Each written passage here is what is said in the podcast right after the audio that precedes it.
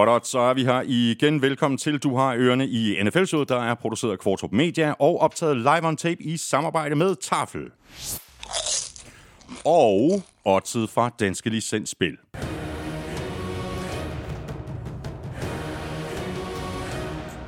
Husk, at man skal være minimum 18 år og spille med omtanke. Har du brug for hjælp til spilafhængighed, så kontakt Spillemyndighedens hjælpelinje Stop Spillet eller udluk dig via Rufus. Regler og vilkår gælder.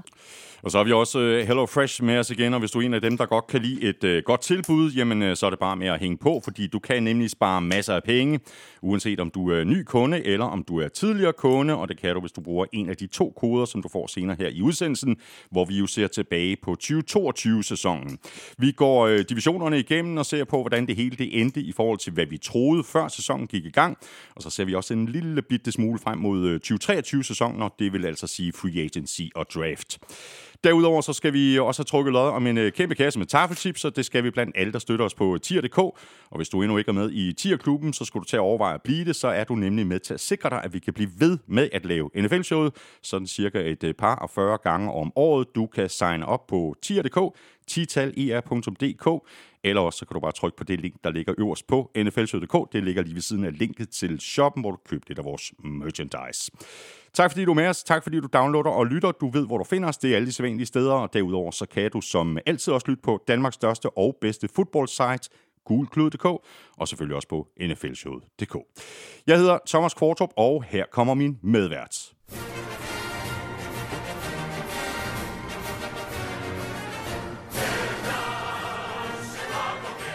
Ja, den havde du ikke regnet med, Claus Elming. Havde du? Ingen anelse om, hvorfor du spiller den for mig. Det er fordi, det er så længe siden, vi har spillet den.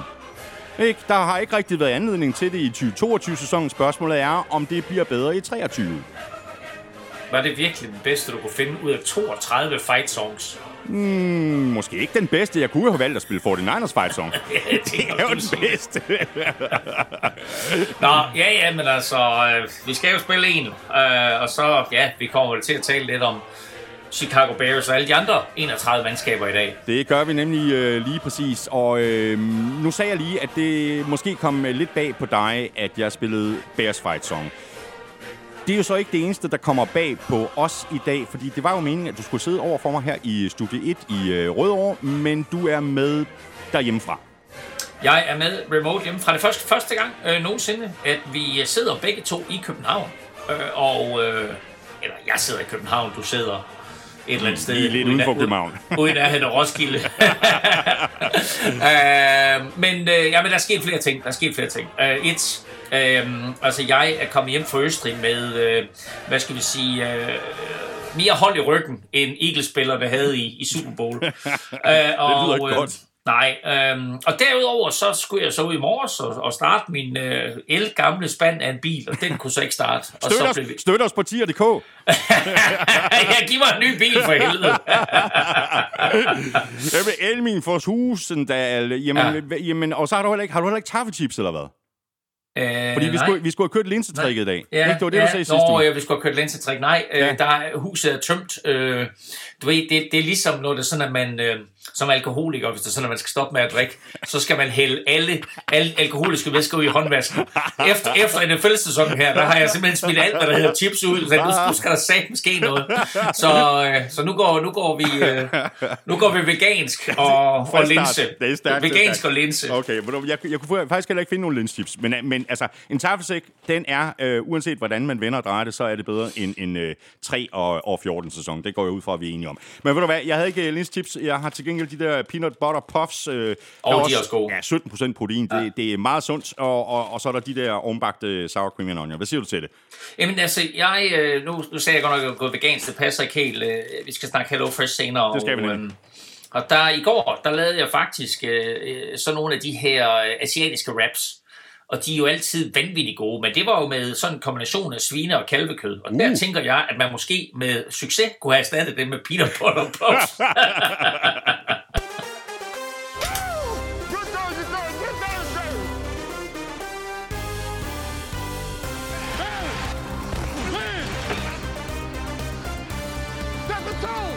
Der er over et halvt år til, at den nye NFL-sæson bliver sparket i gang, men hvad vil vi egentlig huske 2022-sæsonen for, udover Chiefs blev mestre?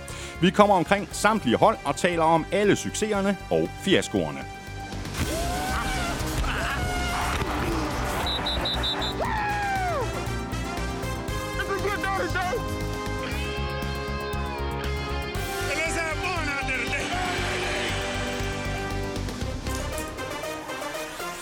Og selvom der altså er små 7 måneder til kickoff, så er der heldigvis altid noget at tale om i NFL. I dag ser vi så småt frem mod Combine, Free Agency og Draften, og det gør vi altså, når vi har set tilbage på den sæson, der lige er slut. Jeg hedder Thomas Kvortrup, og med mig har jeg Claus Elming.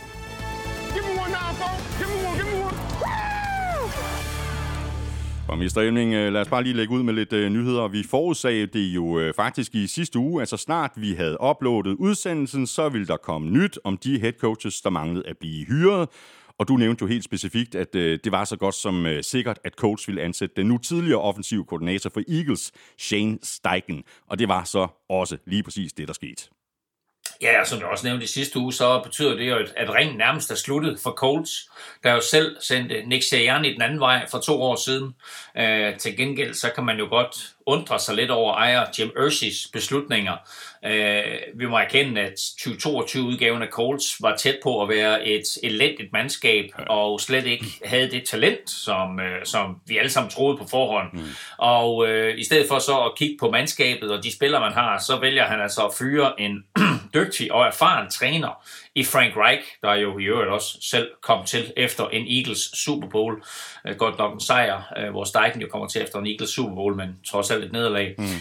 Så ansætter han Jim Irsay, så ansætter han jo sin gode ven Jeff Saturday halvvejs igennem sæsonen, som jeg egentlig tror var udset til og skulle fortsætte i rollen, hvis ikke Irsay havde fået så meget kritik og latterliggørelse af pressen og for den sags skyld resten af NFL-samfundet. Og i stedet så ansætter han så en relativt uprøvet træner, der har stået i lære hos Frank Reich. Så hvis det er det system, du vil køre, og den måde, du ønsker at tænke fodbold på, hvorfor beholder du så ikke Frank Reich? Ja. Så kan man sige, okay, altså en af de store ting er selvfølgelig, at Steichen han kun er 37, så han kommer ind med et frisk blik på tingene, og har sådan et ry for at tale til spillerne på en anden måde, og have sådan lidt mere en hands-on og spillermæssig tilgang end nogle af de lidt ældre trænere. Og så har han jo set og selv været med til at bygge et løbeangreb, hvor når han kommer ind nu her til Colts, så har han jo i hvert fald startbringerne på plads til det i form af Jonathan Taylor og guard Quentin Nelson.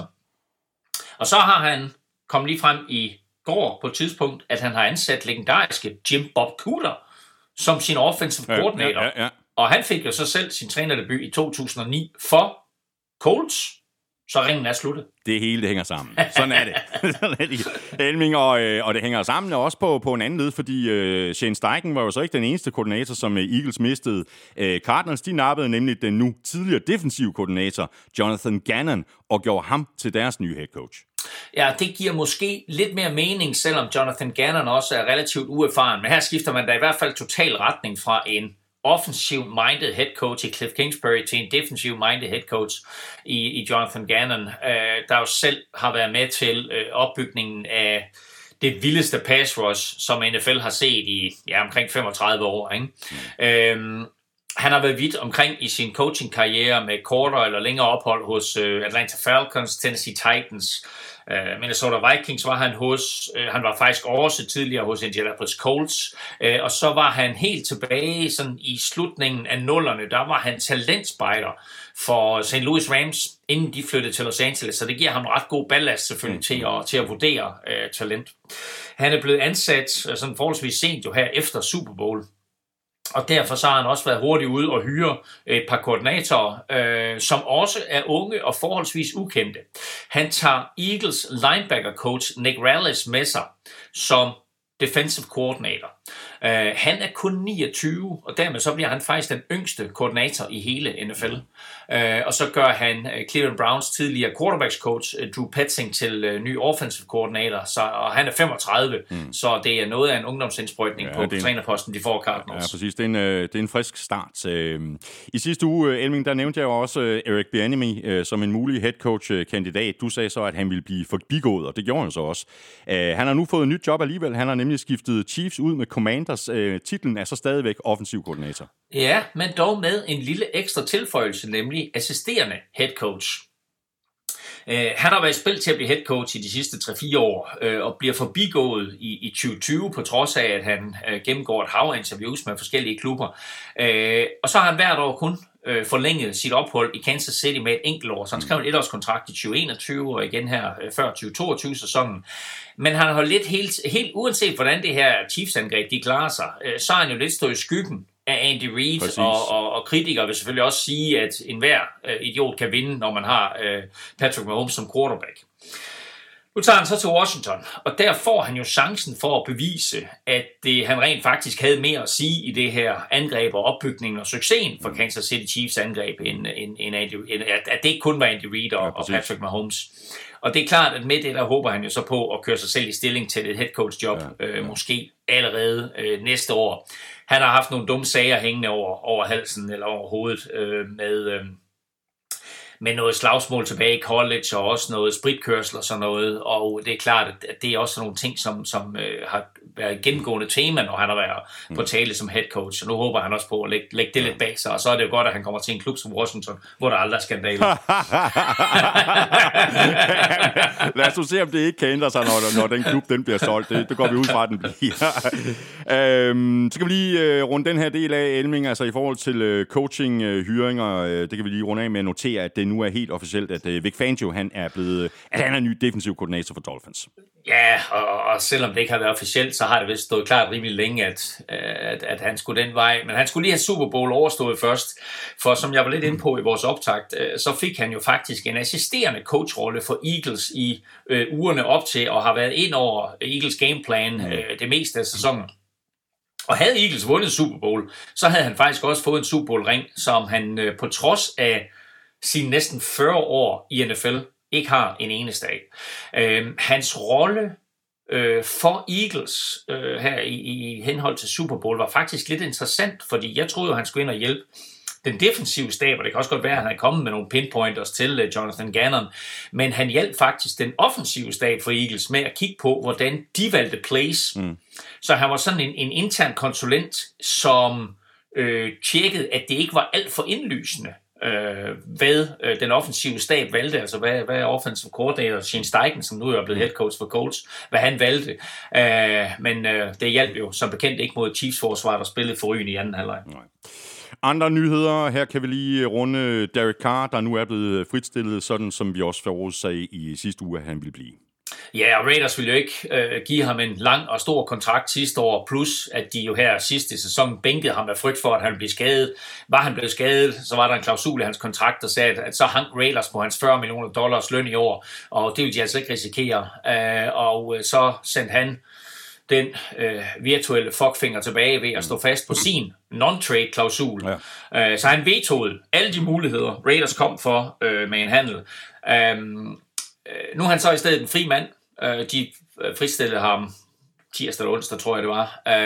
Og nu er han så en fri mand, og kan selv bestemme, hvor han skal hen. Og så skal han selvfølgelig også håbe på, at markedet også synes, at han er 40 millioner værd, eller hvad han nu sætter næsen op efter. Husk på, at han jo, og det var i det, altså i NFL-showets levetid, der var han jo den første, der fik $25 million årligt, og siden der er quarterback-markedet jo eksploderet, lønloftet er jo også eksploderet, og kommer op på over $220 million i år, men nu får quarterbacks som Aaron Rodgers er den eneste, der får $50 million, men ellers så får Russell Wilson, det er Sean Watson, og en spiller som Kyler Murray, altså næsten det dobbelte. Ja, det er crazy. Så det er klart, at det er sådan nogle spillere, han kigger på, og så siger, hey, jeg vil også op på det niveau der. Man kan sige, der er lige nu officielt 4 hold, jeg vil sige 5 hold i spil til hans ydelser. Han har været på besøg hos Jets, så er der Panthers, der er Saints, og Titans er også nævnt. Og så synes jeg jo, det kunne være lidt sjovt, hvis han kom til Texans, hvor hans bror David jo var den allerførste quarterback, og i øvrigt den allerførste spiller, de draftede nogensinde. Præcis. Det rundede vi også lige sidste uge, så må vi bare håbe, at det går lidt bedre for Derek, end det gjorde for Bormann. Ja, det må jeg sige. 2 ting mere på bloggen her, Elming. Vi tager den lidt trælse historie først om Alvin Kamara. Han er blevet sigtet i en voldssag. Ja, og det er jo ikke nogen ny sag, kan man sige. Den stammer tilbage fra Pro Bowl sidste år, hvor jeg også tror, vi havde den op at vende. Kamara og 3 andre har ifølge det her anklageskrift tævet en mand i Las Vegas, og den mand har nu sagsøgt dem for $10 million, og umiddelbart ligner det altså mere en økonomisk straf end en fængselsstraf for Kamara, men hvis han bliver fundet skyldig, så står han nok også til en længerevarende NFL-karantæne. En lille interessant sidehistorie her, det er, at en af de 3 andre anklagede er Bengals cornerback Chris Lamons, som Bengals signede kort før AFC-finalen mod Chiefs, fordi han kom fra Chiefs. Han var aktiv i 17 kampe for Chiefs i år, inklusiv slutspilskampen mod Jaguars. Så uanset om han skal ind og spille, eller hvad der sker, eller får en stor bøde, eller bliver fundet skyldig, så får han faktisk en Super Bowl-ring. Og så er spørgsmålet så, om Chiefs inviterer ham med til den store fest. Ja. Så kan vi lige runde den her del af med et, for nu at sige det pænt, et temmelig spændende rygte omkring Super Bowl i 2026, og det er især et interessant rygte for sådan nogle typer som os, der bor i Europa. Nå. Jeg prøver jo på at være lidt hemmelighedsfuld. og sagde til dig, du ved, vi skal lige snakke om noget omkring Super Bowl 2026, og så havde jeg faktisk ikke regnet med. Jeg havde selv hørt rygtet. Nå, okay. Super Bowl skal spilles i Las Vegas i 2024, altså næste år. Og det er også allerede fastsat, at New Orleans bliver vært i 2025. Og så er Santa Clara / San Francisco / Levi Stadium i spil til 2026 eller 2027. Men ejerne af Tottenham Hotspur Stadium vil sende en ansøgning ind for at blive vært for Super Bowl i 2026. Det er nok mere ønsketænkning end realistisk, men med NFL's øget fokus på internationale ekspansion og yderligere europæiske erobringer, så er det her da et vanvittigt spændende rygte, hvor det er sådan, at der selvfølgelig er en masse ting, der skal gå op i en højere enhed. For eksempel, hvad gør man med kamptidspunkt? Nu er England jo lige en time tidligere end Danmark, så i stedet for, at Super Bowl starter 12:30, så starter den jo så amerikansk tid 11:30, altså 00:30 i England. Og det kunne jo på en eller anden måde også være en magisk ramme. Det eneste problem, det er, at det der Tottenham-stadion, det ligger midt i et beboelsesområde, hvor de fleste, de skal på arbejde dagen efter. Og det er ikke et særligt rigt område, så det her, det er altså blue-collar workers, hvor de fleste tænker, at jeg står op klokken 6 for at møde klokken 7 et eller andet sted. Og det kan godt være en lille udfordring, og derudover er der selvfølgelig en masse logistik, der skal gå op i en højere enhed. Men her har i hvert fald selvfølgelig fordelen af, at der er 2 ugers pause mellem konferencefinalerne og Super Bowl, så alt det der, det kunne godt lade sig gøre. Ja. Hvis NFL ønsker at spille en Super Bowl uden for USA, så tænker jeg, at altså Mexico er selvfølgelig oplagt, også fordi de har stadion med plads til næsten 100.000 tilskuere, men jeg tænker også, at Allianz Arena i München er et langt bedre venue, fordi det ligger uden for byen, og alt det hurl om hej og ballade og larm, der vil være, ligesom ikke kommer til at influere på andre menneskers dagligdag, der måske ikke går helt så meget op om amerikansk fodbold, som vi andre gør. Ja, præcis. Og nu er, kan man sige, katten ud af sækken alene det, at de har tænkt sig at ansøge om Super Bowl i 26. Så er det godt, at de ikke får den i 26, men nu er katten ud af sækken i forhold til, kan vi spille Super Bowl i et andet land end i USA? Præcis jo, og det kan også godt være, du ved, at det måske er et rygte, som NFL også har ønsket at plante på en eller anden måde, bare for at sige, hey, vi er åbne over for yderligere international ekspansion. Hvis det ikke bliver London der i 2026, hvilket jeg tvivler på, at det bliver, så er jeg ret sikker på, at det bliver Fort Niners og Levi's Stadium i Santa Clara, der bliver vært. Godt. Lad os quiz, er du klar til det? Ja, i den grad jo. Vi skal have quizen! Det er tid til quiz. Hvad siger du til det, Elming? Hvad har du til mig? Jamen, vi skal omkring Det Hvide Hus. Nå da. Ja, og præsident Joe Biden. Ja. og det faktum, at han har inviteret Kansas City Chiefs til at komme på besøg i Det Hvide Hus for at fejre, at de vandt Super Bowl, og det gjorde han faktisk ikke sidste gang, de vandt Super Bowl, fordi der var hele verden jo ramt af COVID-19-pandemien. Så der var Chiefs faktisk ikke på besøg i Det Hvide Hus, som ellers er traditionen for den vindende, eller for Superbowl-mesteren. Det samme gjorde sig faktisk gældende for de ubesejrede Miami Dolphins efter Super Bowl 7 for præcis 50 år siden. Men hvorfor besøgte de ikke Det Hvide Hus i 1973? I 1973. Jeg har måske et frisk bud, men det har jeg. Men det kan godt være, at det er totalt vildspor. Nej, du får lige den her. Godt. Nå, ved du hvad, Elming, vi skal jo se tilbage på 2022-sæsonen i dag. Og så tænker jeg, at vi skal spole tiden lidt tilbage, og så vil jeg godt bede om 5 navne i top 10 af spillere, der har grebet for flest yards. I år? Altså i forgangne sæson? Ja. Ja, tak. Er det ikke meget sjov? Jo, jeg tror, jeg kan de 2 øverste, og derefter så ryger jeg nok lidt i problemer. Ja, men jeg har skrevet en top 10 op, og hvis du rammer de 5, så er jeg godt tilfreds. Er det godt? Jeg har 3 i hvert fald. Okay, det er glimrende. Det er godt. Jamen, så lad os tage et kig på divisionerne og se på, hvordan det hele det endte i forhold til, hvordan vi troede, at det ville gå, før sæsonen den gik i gang. Vi tager AFC først, og vi lægger ud med AFC Vest, hvor vi finder mestrene fra Chiefs, og så tager vi ellers holdene i den række følge, som de sluttede sæsonen. Og Elming, vi skød jo begge to på, at Chiefs ville løbe afsted med divisionen, og vi var faktisk enige om alle placeringerne. Chiefs foran Chargers, Broncos og Raiders, så sådan gik det så ikke helt. Men Chiefs, de vandt divisionen suverænt, og også mere suverænt, end vi egentlig havde regnet med. Det var jo i den grad en division, hvor alle holdene virkelig havde oprustet kraftigt i offseason, og hvor Chiefs jo samtidig havde sagt farvel til Tyreek Hill, og det betød jo så, at vi vidste, at Andy Reid og Mahomes var nødt til at skrue et andet angreb sammen, end det vi havde været vant til at se. Men toget, det bullerede bare videre. Angrebet er stadig skræmmende effektivt, og Mahomes, han er jo bare vild, selv når han spiller på et ben. Og blev kåret til MVP, både for sæsonen og i Super Bowl. Og så sendte han lige efterfølgende en stikpille til alle tvivlere. Der kunne jeg godt have sagt alle os tvivlere, men jeg valgte at rette det der mod alle andre end os.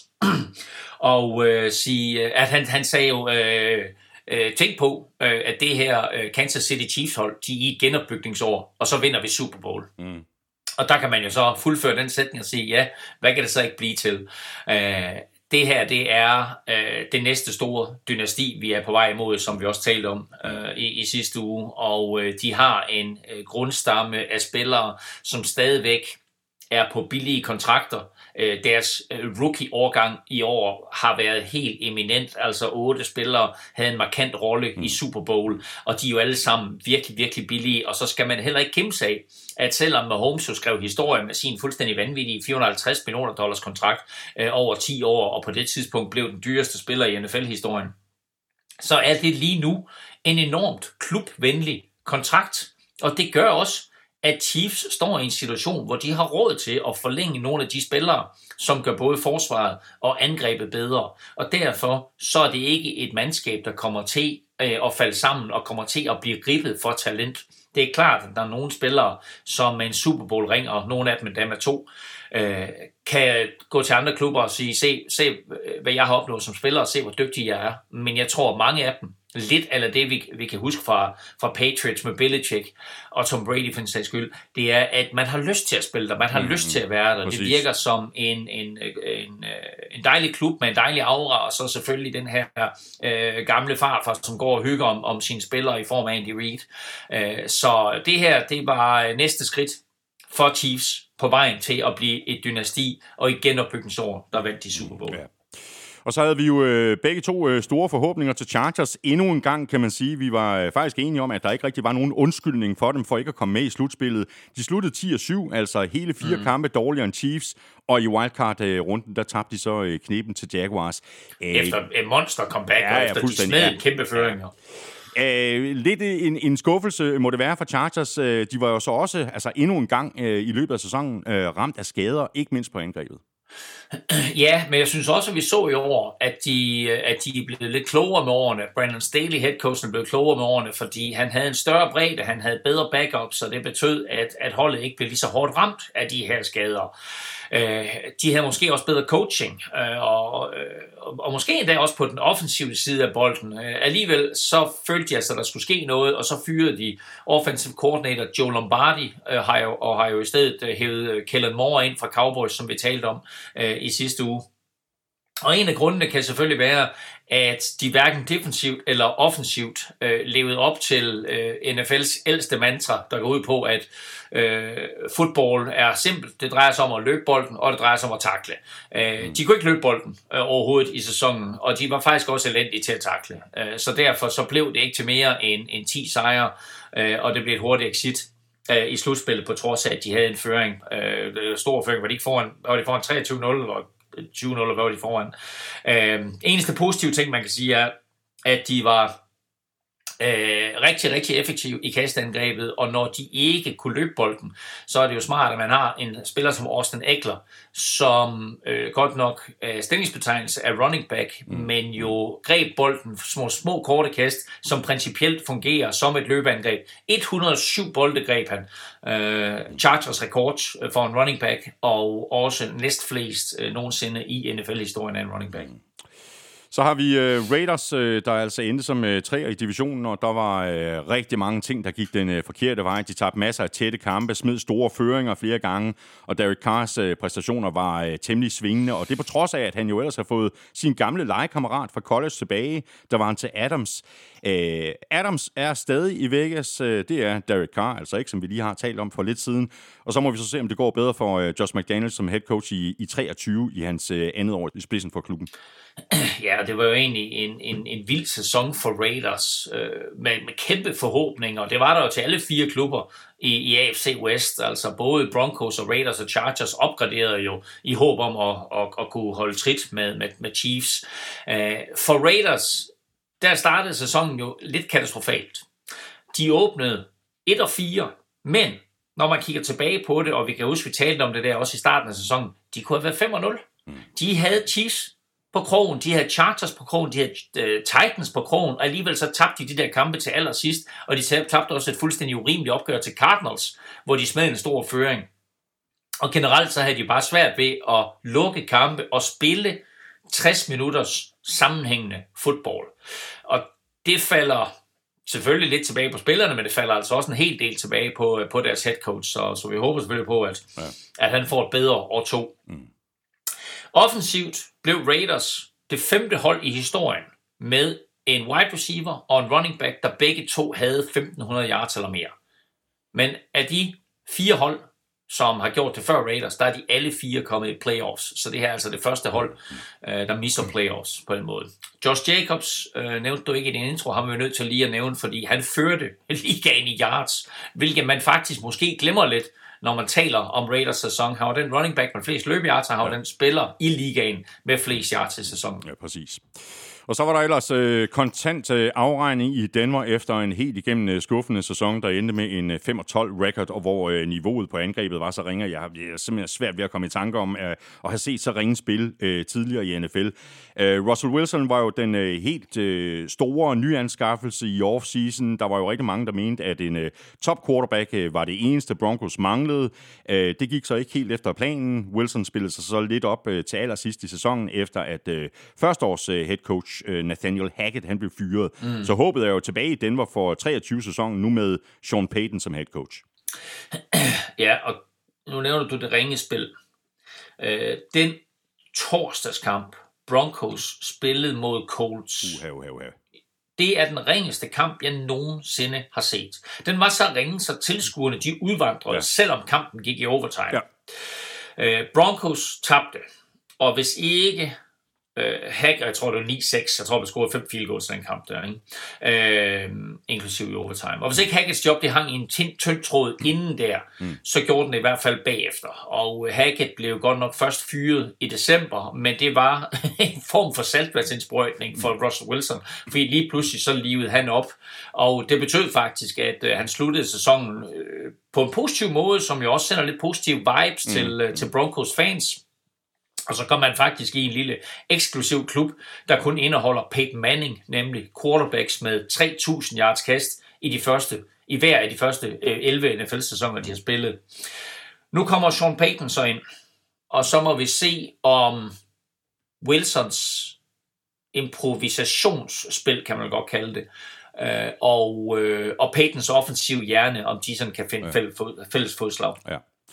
Så går vi videre til AFC East, som vi var fuldstændig enige om i vores optaktsudsendelse før sæsonen. Vi havde begge Bills til at vinde divisionen foran Dolphins, Patriots og Jets.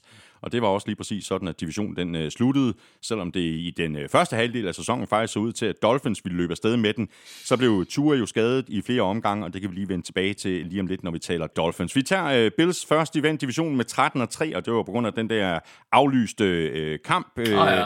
Og så endte de jo selvfølgelig i slutspillet også fuldstændig, som vi forventede, at de ville gøre. Men lige så stabile de så ud i den første halvdel af sæsonen, lige så ustabile var de på mange måder i den sidste halvdel af sæsonen. Og det er selvfølgelig ikke kun Josh Allens skyld, men hans niveau faldt også undervejs, så jeg tror faktisk, at han savnede Brian Daboll. Og på trods af en 13-3-record, så må det her vel betragtes som endnu et lidt skuffende udfald, Elming. Altså, det er vel nærmest kun Super Bowl, der tæller for det her hold lige nu, sådan som det er skruet sammen. De har ventet i 56 år på en Super Bowl, og i år, der skulle det have været. Jeg var overbevist om, at de havde alle brikkerne, men stille og roligt, så faldt de fra hinanden. Og her var der tre ting, der overraskede mig. Det var deres ineffektivitet i løbeangrebet. Det var deres skødesløshed, og Josh Allens skødesløshed med bolden i red zone. Og så var det forsvarets manglende evne til at lukke ned for modstandernes løb. Og så stod det rimelig klart, at selvom vi måske nok troede, at Bills havde masser af dygtige receiver, så har de faktisk kun Stefon Diggs, der konstant kan løbe sig fri. Så de skal ud og finde en receiver mere. Super Bowl-vinduet er stadig åbent, men det lukker lynhurtigt i NFL, så Bills, de skal smide nu. Og så var der en enkelt ting mere, som jeg lagde mærke til her i slutspillet, og det var, at hvis vi tænker tilbage på AFC-slutspilskampen mellem Bengals og Bills, så lavede Bills jo nærmest ikke en eneste tackling i første hug. Altså der skulle mindst Bengals-spillerne løbe igennem første tackling, og så skulle der 2 eller 3 mand til derefter for at tackle en Bengals-spiller. Det var forskellen på Bills og Chiefs. Da Chiefs de mødte Bengals, der var det ind, ram, rap, læg ned, og det var 1 mod 1, eller det var 2 mod 1, eller hvad det var, men de missede ikke en tackling, og det samme gjorde sig gældende i Super Bowl. Og det er bare så vigtigt, den der evne, der jeg nævnte lidt tidligere, ikke footballs mantra, du skal være i stand til at løbe bolden, og du skal være i stand til at tackle. Det er kun Chiefs, og det er kun Bills ikke sent i sæsonen, og det synes jeg var en af de helt store årsager til, at de missede Super Bowl i år. Ja. Og så videre til Dolphins, der altså sluttede 2 i divisionen med 9-8, og de så jo nærmest ustoppelige ud i begyndelsen af sæsonen, ovenikøbet med en ny head coach i Mike McDaniel, der var kommet til fra 49ers. Tua havde så ovenikøbet fået Tyreek Hill og kaste bolden til. Løbeangrebet så også rigtig stærkt ud med blandt andre Miles Gaskin, Raheem Mostert og Jeff Wilson. Så blev Tua så skadet i flere omgange, og derfra gik det kun én vej, og det var ned ad bakke. Ja, lad os starte med Tyreek Hill, for det endte jo faktisk med at blive en win-win-win-handel. Chiefs fik masser af draft picks og slap af med en dyr spiller. Dolphins fik ligaens hurtigste cheater, og han leverede med 119 catches og 1.710 yards. Begge flest i karrieren. Og Tyreek Hill, han blev jo så selv en meget, meget rig mand. Mike McDaniels system viste sig også at være perfekt for Tua. Desværre så røg han jo ud af 3 ombæringer, hvilket så også betød, at NFL nu undersøger muligheden for at lave hjelmforbedringer, der kan beskytte mod den slags, hvad skal vi kalde det, whiplash, man nærmest får, når man knalder baghovedet i jorden. Forsvaret havde klart sine momenter, og alt i alt havde den her sæson en masse positive vibe, og en god første sæson for Mike McDaniel. Og Dolphins var jo super tæt på at overraske mod Bills i slutspillet med deres backup quarterback. Og nu bliver det selvfølgelig spændende at se, hvordan de griber quarterback-situationen an. Tua er jo meldt klar til den kommende sæson, men tør de satse på ham, og hvad gør de med holdets vigtigste position, backup quarterback. Ja, præcis. Så har vi Patriots, der sluttede som nummer 3 i divisionen, kun en enkelt kamp dårligere end Dolphins, og der er altså et stykke vej tilbage for Bill Belichick, hvis han gerne vil have holdet tilbage til fordums styrke. Og spørgsmålet er, om Mac Jones er den rigtige quarterback til at gøre det. Altså, han spillede en fin rookie-sæson forrige år. Her i sit andet år, så synes jeg, at vi så de begrænsninger, han har. Altså, hvis ikke alt andet på angrebet bare spiller max. Mac Jones kan være svaret på spørgsmålet, hvorfor var Patriots angreb så ringe? Men det kan Matt Patricia også. Eller hvem der nu egentlig var offensive coordinator for Patriots. Og derfor så greb Bill Belichick knoglen og ringede til sin gode gamle ven Bill O'Brien, den tidligere Texans head coach og GM, som nu kommer ind og skal sætte lidt skik på angrebet. Og det er faktisk dårligt nyt for alle andre hold i AFC East. Forsvaret køres og implementeres selvfølgelig af chefen selv med hård hånd, og nu kommer der så en offensiv mastermind ind til at forstyrre på angrebet, lave længere angrebsserier, lave færre turnovers og selvfølgelig sætte point på tavlen. På den positive side i sæsonen, så havde Patriots et par markante rookies faktisk. Marcus Jones var en kæmpe tilføjelse, ikke mindst på special teams, og blev jo den blot anden spiller i historien til at gribe et touchdown, lave en pick 6 og score på et punt return i samme sæson. Den anden spiller, Thomas, var? Jeg kan ikke huske det. Jeg sad lige til morgen, det var den der, vi snissede om her for et stykke tid. Jeg kan ikke huske det. Ja, det er Dion Sanders. Det er Dion Sanders, det er rigtigt. Ja. Er det ikke rigtigt, når vi havde den som quiz, ikke? Det er rigtigt. Godt. Har du mere til Patriots? Ellers vil jeg gå videre til Jets. De sluttede jo som ventet nederst i divisionen. En kamp dårligere end Patriots. Holdet viste tænder, især den første halvdel af sæsonen. Head coach Robert Salas forsvar fik stemplet ind. Angrebet hostede og hakkede især i den sidste halvdel af sæsonen, hvor andetårs quarterbacken Zach Wilson så oven i købet røg på bænken, også når han ikke var skadet, og endnu værre, hvis vi ser sådan lidt fremad, så virker det heller ikke til, at holdkammeraterne er sådan 120% solgt på Wilson, hverken som quarterback eller som person, og det hænger måske også sammen med nogle af de interviews, Wilson gav, og hvor det i hvert fald ikke var hans skyld, når de har tabt. Nu må vi så se, om han kommer til at sidde på bænken i 23, måske bagved Aaron Rodgers. Ja, det rygte lever i hvert fald i bedste velgående, selvom Raiders og Davante Adams jo også er i gang med at kurtisere den snart tidligere Packers quarterback, men det tænker jeg, vi vender tilbage til.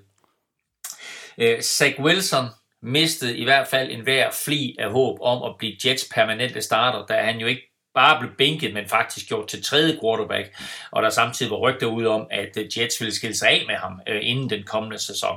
Og så blev han jo samtidig udspillet af Mike White, der så desværre selv blev skadet, hvilket betød, at 37-årige Joe Flacco både begyndte og sluttede sæsonen som Jets starter på quarterback. Forsvaret var eminent.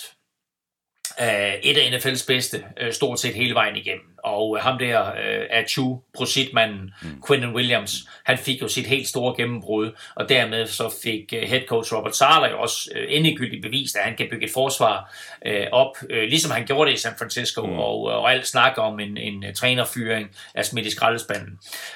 Jets lignede længe et slutspilshold, ikke mindst fordi de ramte plet i draften med Sauce Gardner og Garrett Wilson. I første runde også running back Breece Hall. I anden runde, der jo desværre blev knæskadet allerede i, hvad var der, spil uge 4-5 stykker, ikke? De startede 7-4, men ender med at miste slutspillet for 12. år i træk. Ja. Hvilket er den længste stime i NFL lige nu, og 5 år mere end nogen anden klub. Ja. Så var vi videre til AFC North, som vi også så fuldstændig ens på før sæsonen. Den gik i gang. Ravens foran Bengals, Browns og Steelers. Sådan gik det så ikke helt. Bengals vandt nemlig divisionen foran Ravens, Steelers og Browns til sidst. Og sikke en sæson for Bengals for andet år i træk, og den her gang gjorde de det ovenikøbet uden at flyve under radaren, hvilket nærmest bare gør præstationen endnu større. De sluttede 12-4 og blev så først slået ud i slutspillet i AFC-finalen, hvor de tabte med 23-20 til Chiefs, og det er jo ikke nogen skam, kan man sige, at nå i Super Bowl det ene år, og i konferencefinalen året efter. Det her hold, det har virkelig udviklet sig eksplosivt med Joe Burrow på quarterback, og nu sidder Zach Taylor vel fuldstændig sikker i sædet som head coach. Og han udtalte i den forgangne uge, at han aldrig ved andre steder hen, at de skulle bære ham ud i en kiste. Så nu hænger Bengals på ham de næste 40-50 år. Men som jeg vist har nævnt tidligere, så krævede det jo en justering af angrebet tidligt i sæsonen. Fra det dybe drop af Burrow og lange ruter af receiverne til sådan et mere quick strike angreb, hvor Burrow slipper bolden. Faktisk hurtigere end nogen anden quarterback i NFL. 2,2 sekunder går der i snit fra snappet til han slipper bolden. Og det er jo... Altså, det er jo nærmest umuligt at sack ham så, og det kræver selvfølgelig, at han læser forsvaret både inden snappet og efter snappet og leverer den perfekte bold, og det er jo det Burrow han kan. Det er jo til gengæld lidt underligt, fordi det var ikke det, man havde håbet på, når man inden sæsonen fra Bengals side investerede så kraftigt i den offensive linje, men det stod ret hurtigt klart, at den der $500 million ikke betød mere tid i lommen, men til gengæld gav lidt mere umf i løbeangrebet. Mm. Forsvaret er måske en endnu større historie, for de var hele sæsonen blandt NFL's bedste. Og de gode nyheder for dem er jo, at defensive coordinator Lou Anarumo forbliver i klubben. Han var jo spillet til et headcoach-job, i hvert fald hos Cardinals, og måske et eller to steder mere, men han er altså fortsat defensive coordinator for Bengals også i 2023. Ravens, de sluttede 10-7, kommer også med i slutspillet, på trods af, at holdet var uden Lamar Jackson en stor del af sæsonen, og det bliver altså rigtig spændende at se, om han får den kontrakt, han ønsker her i offseason, eller om John Harbaugh og company siger tak for nu, og så skal de jo have fundet en anden løsning, så hvis det altså ikke, at de vælger at satse på backup quarterback Tyler Huntley, som vel i virkeligheden, han spillede vel okay, og okay er måske godt nok, kombineret med et godt løbespil og et stærkt forsvar. Ja, det tror jeg ikke. Jeg tror ikke, de sætter på ham som starter. Lamar Jacksons fremtid er en historie, vi kommer til at følge tæt, og hvor jeg vil sige, at falske agentleaks kommer til at stå i kø med rygter om, hvad han skal have i løn. Mm. Så vi får helt sikkert en masse ting at vide, som man skal sortere i. Lige nu ser det ud som om, at Jets faktisk er favorit til at nappe Jackson, men også Saints, Panthers og Dolphins har været nævnt. Når det så er sagt, så havde hverken Lamar Jackson eller Ravens angreb en særlig god sæson, ikke mindst fordi holdet jo manglede wide receivers. Marquise Brown blev traded til Cardinals inden sæsonen, og Rashad Bateman spillede kun 6 kampe. Devin Duvernay, der jo ellers primært er punt returner, greb 3 touchdowns, hvilket er flest af alle wide receivers på holdet. Så det er sådan noget, de helt sikkert skal kigge på. Og så en lidt anden vild udvikling. Mr. Automatic Justin Tucker viste sig jo faktisk at være helt menneskelig. Mm. Han brændte 6 field goals, eller lige så mange som i de sidste 3 år til sammen. Yeah. Og så missede han faktisk også et ekstra point. I mean, what is this world coming to? What is going on? Justin. Nej, han skal nok komme stærkt igen. Så lad os gå videre til Steelers. De sluttede jo 3'er i divisionen, og det var jo ganske enkelt imponerende at se, hvordan Mike Tomlin han fik styr på holdet i den sidste halvdel af sæsonen, der jo var i år 1 efter Ben Roethlisberger. Han gjorde det igen, den gode Mike Tomlin, sikrer sig selv og holdet en positiv record. Og vi fik så både set Mitchell Trubisky og Kenny Pickett undervejs, og nu er det vel Picketts job, ikke? Jo, hvis vi lige skruer tiden lidt tilbage, så startede sæsonen jo faktisk meget tragisk for Steelers med Dwayne Haskins mærkelige død. Ja, det er rigtigt. Og dermed så var quarterback-positionen jo i første ombæring overladt til Mitchell Trubisky. Men efter 3,5 kamp, der havde Mike Tomlin fået nok, og så kom fremtiden ind i form af Kenny Pickett. Og han spillede nogle virkelig gode kampe undervejs, selvom vi selvfølgelig også så sådan lidt rookie jitters. Men generelt så viste han, at han er det bedste quarterback fra draftårgangen, og også var den eneste, der var et første runde pick hver. Hans udvikling, synes jeg, var tydelig, og en af de mest imponerende facetter i hans udvikling og i hans spil, det var, at han kun kastede 2 interceptions i de sidste 10 kampe. Ja. Han fandt ind i en fantastisk kemi med den anden rookie, George Pickens. Deres samarbejde var eminent fra første fløjt, og Pickens greb 4 touchdowns og løb et touchdown ind. Og så var vi også rose forsvaret, som gjorde det virkelig, virkelig godt, og også spillede sig op i løbet af sæsonen, og faktisk førte NFL både i interceptions med 20, og også i tilladte løbetouchdowns med 7. Det er en statistik, der lyver en lille bit smule, men det er bare noget, der er værd at bygge videre på, og der er klart plads til forbedringer hos Steelers, men altså imponerende, at Mike Tomlin han gør det endnu en gang. Ja, det må man sige ja til. Så mangler vi bare Browns her i divisionen. De sluttede nederst med 7-10, og jeg ved ikke engang rigtigt, om vi havde forventet ret meget mere. Mener, jeg havde dem til at gå 8-9 i vores optagsudsendelser, så det var da forholdsvis tæt på. Deshaun Watson havde karantæne, kom først på banen i uge 13, og efter at han havde siddet ude hele 2021-sæsonen også, så kom det nok ikke som det helt store chok, at han så sådan lidt rusten ud, for nu at sige det pænt. Head coach Kevin Stefanski og GM Andrew Barry har i virkeligheden masser af brikker på plads, selvfølgelig ikke mindst på den offensive linje med Hjalte Froholt. Og nu håber de så på, at Deshaun Watson han er fuldstændig i gear fra første fløjt i 23-sæsonen, for de hænger jo på ham med den mega kontrakt, han fik, og hvor hele beduljen er garanteret penge. Ja, de hænger på ham, det er lige nok så rigtigt, og nu skal han så finde tilbage til sit gamle niveau, som jo vel at mærke ligger 2,5 år tilbage, når 2023-sæsonen begynder. Ja. Han er jo en anderledes type quarterback, end det Browns har haft tidligere, og det er jo lidt vildt at se på den måde, de har pansat deres fremtid på en quarterback, der faktisk ikke passer helt ind i den måde, de normalt spiller fodbold på. Men altså, hvis de kan kombinere løbeangrebet og Nick Chubb med Deshaun Watsons arm og evne til at improvisere, så kan det jo faktisk gå hen og blive ganske interessant. Forsvaret var lidt en skuffelse. Især var de for nemme at løbe imod. De tillod 8. flest yards på jorden af alle hold, og 3. flest løbetouchdowns. Miles Garrett var fabelagtig. Andet er der ikke at sige, fantastisk spiller, men midten af linjen skal opgraderes. Og så har vi jo den offensive linje, som måske ikke helt har den styrke, som den har haft tidligere, men hvor Hjalte Froholt også lige nu står uden kontrakt.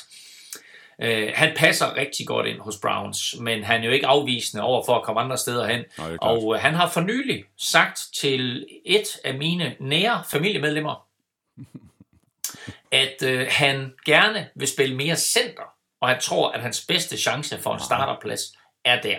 Interessant. Very, very interesting. Sagde han det til brormand? Ja, hvis det er det nære familiemedlem, du tror, der har sagt det til, så kan det godt være, at jeg spørger. Godt, jamen så hopper vi videre til den sidste AFC-division, vi mangler at tale om, og det er AFC South, som vi jo også var skræmmende enige om før sæsonstart. Colts foran Titans, Jaguars og Texans. Sådan gik det så ikke. Jaguars, de overraskede alt og alle og vandt divisionen foran Titans, Colts, der jo faldt fuldstændig fra hinanden, og så Texans nederst, sådan som vi også havde forventet. Og der var jo spændinger om udfaldet af den her division til det sidste, men det endte altså med, at det var Jaguars, der trak det længste strå og vandt divisionen med 9-8. De slog Chargers med 31-30 i wildcard-runden, og endte så med at tabe til Chiefs med 27-20 i divisional-runden. Det er mere end godkendt, og sikkert en forskel, det har gjort for holdet at få skiftet Urban Meyer ud med Doug Peterson. Der kom ligesom en voksen ind i lokalet, og det smittede så også af med det samme på Trevor Lawrence, der jo i sit andet år i ligaen fik vist, at det ikke var en fejl, at han blev draftet som nummer 1 tilbage i 21. Han var god, og han blev bedre og bedre og mere komfortabel, som sæsonen skred frem. Og Doug Peterson var god, både for Trevor Lawrence, men også generelt for Jaguars. De er det første hold nogensinde, der går fra at være ligaens dårligste hold et år til at vinde en slutspilskamp året efter. Ikke mindst fordi mange af de free agents, som de hævde ind før sæsonen, og som vi kaldte for dyre, at de rent faktisk leverede varen. Ikke mindst jo linebacker Foyo Lokun, som jo ikke bare førte ligaen med 128 solo-tacklinger, hvilket er helt crazy, men det var vel at mærke flest tacklinger af en spiller i 17 år, og fjerde flest nogensinde. Og der må jeg jo med skam erkende, at han ikke kom på mit All-Star-hold, og det undskylder jeg. Nu får Trevor Lawrence jo med stor sandsynlighed et nyt våben at lege med i den kommende sæson i form af Calvin Ridley, som har ansøgt om at få ophævet sin karantæne, og Jaguars har allerede lagt billet ind på ham, så jeg forestiller mig, at det kommer til at ske. Og kan de så tilføje endnu en receiver, så kan Jaguars pludselig blive rigtig, rigtig farlige. Så jeg er, og jeg tror, jeg har sagt det mange gange, jeg er bare glad for, at det går så godt, som det gør for Trevor Lawrence. Og på en eller anden måde, så har jeg sådan, der er et eller andet i mig, som bare holder med Jaguars. Ja, præcis. Men det er også, fordi det er jo simpelthen bare den ultimative underdog, og nu må det godt vende for dem, ikke? Det er nok præcis det der. Det er typisk dansk ved at holde med underdog. Ja, præcis. Det er derfor, der holder med Vikings. Nå, Elming, så har vi Titans. Der er jo sluttet toer i divisionen med en knap så imponerende 7-10 record, og det gjorde de så i det første år, efter at de jo mistede A.J. Brown. Det var spændende at se, om angrebet ville kunne fungere på samme niveau uden ham. Omdrejningspunktet var selvfølgelig stadigvæk Derrick Henry. Det gjorde så ondt på Titans, da Ryan Tannehill blev skadet, og så var det altså noget op ad bakke, fordi Malik Willis, han var ikke klar til at tage over, og så hentede de Joshua Doubs ind fra Lions practice squad. Jeg mener, det var før kampen i uge 16, og han gjorde det i hvert fald bedre end Malik Willis, men de skal nok lige overveje situationen på quarterbacken en gang til her forud for næste sæson. Tennessee bliver kaldt The Music City, og mange fans, enten man er Titans-fan eller generelt NFL-fan, husker måske The Music City Miracle. Men der var hverken musik eller mirakler i Tennessee i år. De missede slutspillet året efter, at de var første seed i AFC. Det glemmer man lidt. Og det hele startede nok inden sæsonen med det, som du påpeger, nemlig at Titans ikke forlængede A.J. Brown, men i stedet for tradede ham til Eagles. Og man kan sige, at lige så smart det var, at Chiefs og lade Tyreek Hill gå, lige så dumt var det faktisk, at Titans ikke forlængede A.J. Brown, og at de i stedet for tradede ham. De havde ikke nogen, der kunne tage over, og det betød, at deres angreb blev endnu mere endimensionelt og i endnu større grad afhæng af Derrick Henry og den offensive linje. De blev ramt af et hav af skader, men jeg tror faktisk, at selvom Ryan Tannehill havde spillet, så var sæsonen endt på samme måde. De var ikke gode på angrebet, og da forsvaret samtidig haltede i slutningen af sæsonen, så var det over and done, og så kan de jo så i stedet for begynde at fokusere på næste sæson, ja. Og især få kigget på quarterback- og receiver-positionen. Præcis. Så har vi Colts, der sluttede 4-12-1, og her kan vi da tale om en helt igennem miserabel sæson, som jo så også kostede head coach Frank Reich jobbet. Nu har de, sådan som vi også talte om i begyndelsen af udsendelsen, hyret den tidligere offensive koordinator for Eagles, Shane Steichen, som ny head coach. Så langt, så godt. Men nu tror jeg, at det kunne være en rigtig god idé, hvis de kunne få stoppet den quarterback-karusel, som de har haft gang i de seneste år. Ja, fordi efter... Ja, 4-5 sæsoner med Jacoby Brissett, Philip Rivers, Carson Wentz og senest Matt Ryan, så får de jo nu chancen for at hive en ung quarterback ind med noget stjernepotentiale. Og da Colts præsenterede Steichen som ny head coach, der sagde Jim Irsay også, at første opgave var at opdrætte en ung quarterback. Sagt med andre ord, vi drafter en quarterback. Colts har pick 4. Og de fleste forventer, at der kommer en trade, hvor de hopper op på første pick og napper Bryce Young. Bliver de på pick 4, så kan den anden store quarterback draft, nogen har ham faktisk som den bedste quarterback, CJ Stroud, så kan han falde til dem der.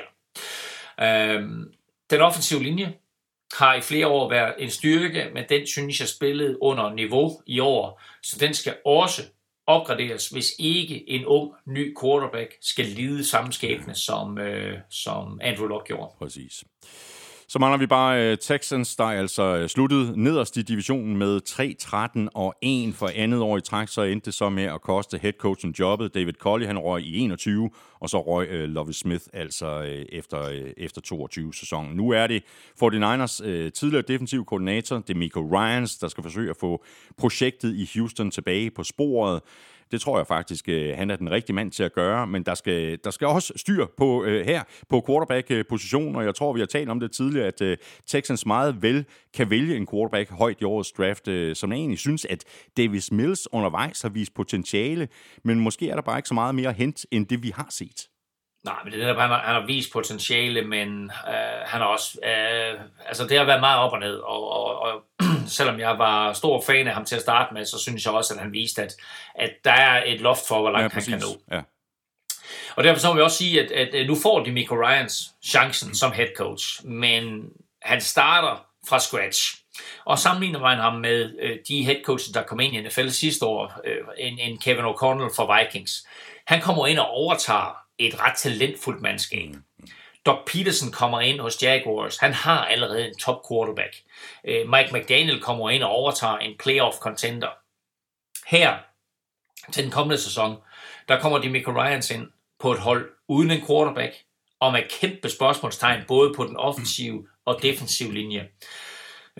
Offensivt har klubben ganske få playmakers i truppen, men de har trods alt et par unge defensive superstjerner som Jalen Petrie, Jonathan Owens og Derek Stingley. Så kan man sige, for D'Amico Ryans, der ved han jo også godt, og det ved alle i klubben også, at det her er jo ikke en genopbygning, der skal ske på én sæson. Nej, præcis. Så derfor tror jeg også, at det allerførste, der skal ske for D'Amico Ryans, det er, at han kommer ind og simpelthen bare får skik på hele organisationen, som har været fuldstændig kaos de sidste 2-3 år. Og nu bliver det jo så spændende at se, hvordan han og general manager Nick Cesario griber draften an, og om det er en quarterback, de går efter der på pick 2, eller om de faktisk napper en forsvarsspiller. Jeg tror, jeg nævnte for et par uger siden, at de kunne godt sige, fint, vi bliver på pick 2, og så tager vi Will Anderson. Ja. Og tager Bears Will Anderson med pick 1, så kan de så tage Bryce Young. Og det kan jo også være, at de faktisk trader op. Vi husker alle sammen ansigtsudtrykket på Iron McNair der, da det stod klart for ham, at de vandt den sidste kamp, og dermed gik glip af det første pick i draften. Det var sådan en vi vandt. Pis. Så nu ligger de der, det er virkelig, virkelig dumt. Nu ligger de på pick 2, og det bliver selvfølgelig en af de store historier i draften, det er, hvad kommer de til at gøre? Jeg tror, at den gode D'Amico Ryans, han får lang snor. Jeg mener også, han har skrevet en kontrakt på 6 år. I virkeligheden det samme trick, Kyle Shanahan han lavede, da han blev ansat af 49ers, hvor man også skulle starte lidt forfra, ikke? Præcis, men vi så også, hvad der skete med Cliff Kingsbury, efter at han signede en ny og stor kontrakt herinde, inden den forgangne sæson. Ja, man er ikke 100% sikker, bare fordi man har en lang kontrakt. Det var de 16 hold og de 4 divisioner i AFC. Lige om lidt, der gør vi det samme med NFC-halvdelen. Lige her nu, der skal vi have trukket lod om en kæmpe kasse med taffelchips. Wow! Ugen spiller præsenteres af Tafel. Og det er jo ikke en almindelig ugenspiller lodtrækning i den her uge, som jeg varslede allerede sidste uge. Så trækker vi lod blandt alle jer gode mennesker, der støtter os med et frivilligt beløb på tier.dk. Og Elming, hvis der er en, der er god til det der med at trække lod, så er det dig, fordi det er jo dig, der er lykkens gudinden. Men jeg bliver nødt til at tage chancen i dag. Ja, men jeg styrer det. Jeg styrer det herfra. Du stikker hånden ned i sækken. Det er ikke rigtigt. Og så råder du rundt. Og så stopper du nu. Ja. Og så tager et navn op. Sådan. Jeg har en seddel der, og det er jo en mailadresse. Det er en, der er dedikeret til Tier, fordi det er en, der kalder sig for Tier Axelsson. Tier Axelsson, stort tillykke med det. Kæmpe stor tak for støtten på tier.dk, både til dig og til alle andre, der støtter os, uanset hvor længe der er blevet støttet, og uanset beløbets størrelse. Og Axelsson, du får en mail fra mig lidt senere i dag, når jeg så har fået din postadresse retur, så sender jeg den videre til Tafel, og så tager norske håndene så af resten, og sørger for, at du modtager din gevinst. Tager han om det? Det gør hun nemlig. Wow! Ugen spiller præsenteres af Tafel. Jeg ved ikke rigtig, hvor godt det lykkedes os med det der norske der. Du er i hvert fald utrolig ringe til det. Det er helt vildt dårligt til, det indrømmer jeg blankt. Så tager vi hul på NFC. Vi gør det altså på nøjagtig samme måde, som vi gjorde det med AFC. Vi lægger ud med NFC East, hvor vi jo har Super Bowl runner-upsene fra Eagles, og det er også dem, vi lægger ud med. De vandt nemlig også divisioner, og det gjorde de foran Cowboys, Giants og Commanders. En division, der viste sig overraskende stærk med hele 3 hold videre i slutspillet. Du skød før sæsonen på, at Eagles ville vinde foran Cowboys, Giants og Commanders. Du ramte med andre ord fuldstændig plets. Jeg havde også Eagles og Cowboys, og så havde jeg så byttet rundt på Giants og Commanders. Vi tager dem fra toppen. Eagles vandt altså divisionen suverænt med 14-3, og det kunne som end være gået endnu bedre, hvis ikke Jalen Hurts var blevet skadet. Han var heldigvis klar til slutspillet, spillede en helt igennem overbevisende Super Bowl, kun lige med en enkelt skønhedsfejl med den der fumble i første halvleg. Men der er i hvert fald ikke nogen tvivl om nu, at Jalen Hurts er fremtidens mand, og matchet med Nick Sirianni har jo også vist sig at være det helt rigtige, så nu skal de så se, om de kan holde sammen på det her hold i 23-sæsonen. Jeg er ret sikker på, at det her var en rigtig sjov sæson at være Eagles-fan, på trods af, at de tabte Super Bowl. Det her var måske nok NFL's mest talentfulde mandskab med nærmest ingen svagheder og et, hvad skal vi kalde det, produkt på banen, offensivt og defensivt, som bare var sjovt at se på. Og det var det også for os, som ikke var Eagles-fans. Fra det der ubarmhjertige og rekordsættende pass rush til det nærmest lige så ubarmhjertige og rekordsættende løbeangreb, til Jalen Hurts' sæson, som kunne have givet ham en MVP-titel og en Super Bowl-ring, til Big Batman og Slim Batman på receiver-positionerne. Alt omkring den her 2022-sæson for Eagles var magisk, men de manglede lige kronen på værket. De burde være en magtfaktor igen til næste år, men som vi talte om i sidste uge, så har de altså et hav af store stjerner, som enten er free agents eller overvejer pension, så det bliver et lidt anderledes Eagles-hold, vi får at se i 2023, og sådan rent historisk, så er det altid Super Bowl-taberne næsten, der bliver ribbet. Så spændende at se, hvad Eagles kan holde fast i af de her markante spillere, men altså som vi også har talt om, så er general manager Howie Roseman virkelig, virkelig dygtig til at konstruere sin hold, og de har i Nick Sirianni en rigtig dygtig træner. Ja. Så har vi Cowboys, der sluttede toer i divisionen med 12-5, og det på trods af sådan lidt halvramponeret offensiv linje. 2022 var året, hvor Tony Pollard var det bedste bud på running back. Ezekiel Elliott sørgede sig stadig for at være relevant, og det var CeeDee Lamb så i den grad også et sikkert mål for Dak Prescott, der connectede med Lamb 107 gange for 1.359 yards i grundspillet. Det var ham, jeg sagde, jeg ikke troede på kunne være første receiver, ikke? Ja, det var det. Ja, og måske er han også med i den der top 10, der, som du skal svare på senere. Måske, ja. Mike McCarthy, han var jo presset før sæsonstart. Der var mange, der mente, også inklusive, at det her det nok var sidste chance, hvis han gerne ville holde fast i sit job. Det gjorde han, selvom det selvfølgelig var noget skuffende for Cowboys at ryge ud i slutspillet i divisional-runden, hvor banemændene for andet år i træk var 49ers. Ja, og lidt interessant og til stor ærgelse for ejer Jerry Jones, så har Cowboys jo ikke været i Super Bowl siden 1996. Hvor mange slutspilskampe tror du, de har vundet siden da? Det ved jeg ikke. 8? Alt for højt sat. De har vundet 5 slutspilskampe siden 1996. Ja, det er ikke meget. Nej, det er det ikke, og det er også derfor, at Jerry Jones han er sådan ved at blive lidt utålmodig. Og selvom Cowboys jo faktisk spillede en flot sæson, hvor de vandt 12 kampe i grundspillet, og til tider spillede virkelig godt, så er det bare skuffende for ham og for Cowboys, at de ikke kom længere. Men udfordringer på den offensive linje, alt for mange interceptions af Dak Prescott, var nogle af årsagerne, og så stod det også klart, at CeeDee Lamb var en enmandshær. De manglede faktisk en receiver mere, så det er alt sammen noget, der skal kigges på til den kommende sæson for at gøre det her mandskab bedre og for at give dem chancen for at komme i Super Bowl. Forsvaret bar Cowboys det meste af sæsonen. Ikke mindst fordi Micah Parsons bare er et monster. Men her synes jeg faktisk også godt, at de kunne trænge til et par upgrades. Gode nyheder er, de fik lov at beholde Dan Quinn i egne rækker, altså den defensive koordinator. Og så havde de faktisk et par unge rookies, som gjorde det godt. Cornerback Darren Bland var en kæmpe overraskelse, og de fik hjælp fra et par andre steder. Ligesom første runde tackle Tyler Smith fik en del spilletid. Så der er masser af positive elementer at tage med fra den her sæson. Men jeg er ret sikker på, at alle sæsoner for Cowboys, der ender uden en deltagelse i Super Bowl, det er en dårlig sæson, når man hedder Jerry Jones. Ja. Så har vi Giants, der også har haft lidt problemer med det der med at nå langt i slutspillet. De sluttede 3'er med en 9-7-1 record og var altså tilbage i slutspillet for første gang siden 2016. Det er de garanteret rigtig godt tilfredse med i New York, men de er nok endnu gladere for de perspektiver, der er fremadrettet med Brian Daboll som head coach. Han fik jo tryllet med hele holdet, og ikke mindst med Daniel Jones. Og så skal vi heller ikke glemme GM Joe Shane, som Brian Daboll jo tog med sig fra Bills. Der er meget, der har ændret sig på det år, ikke?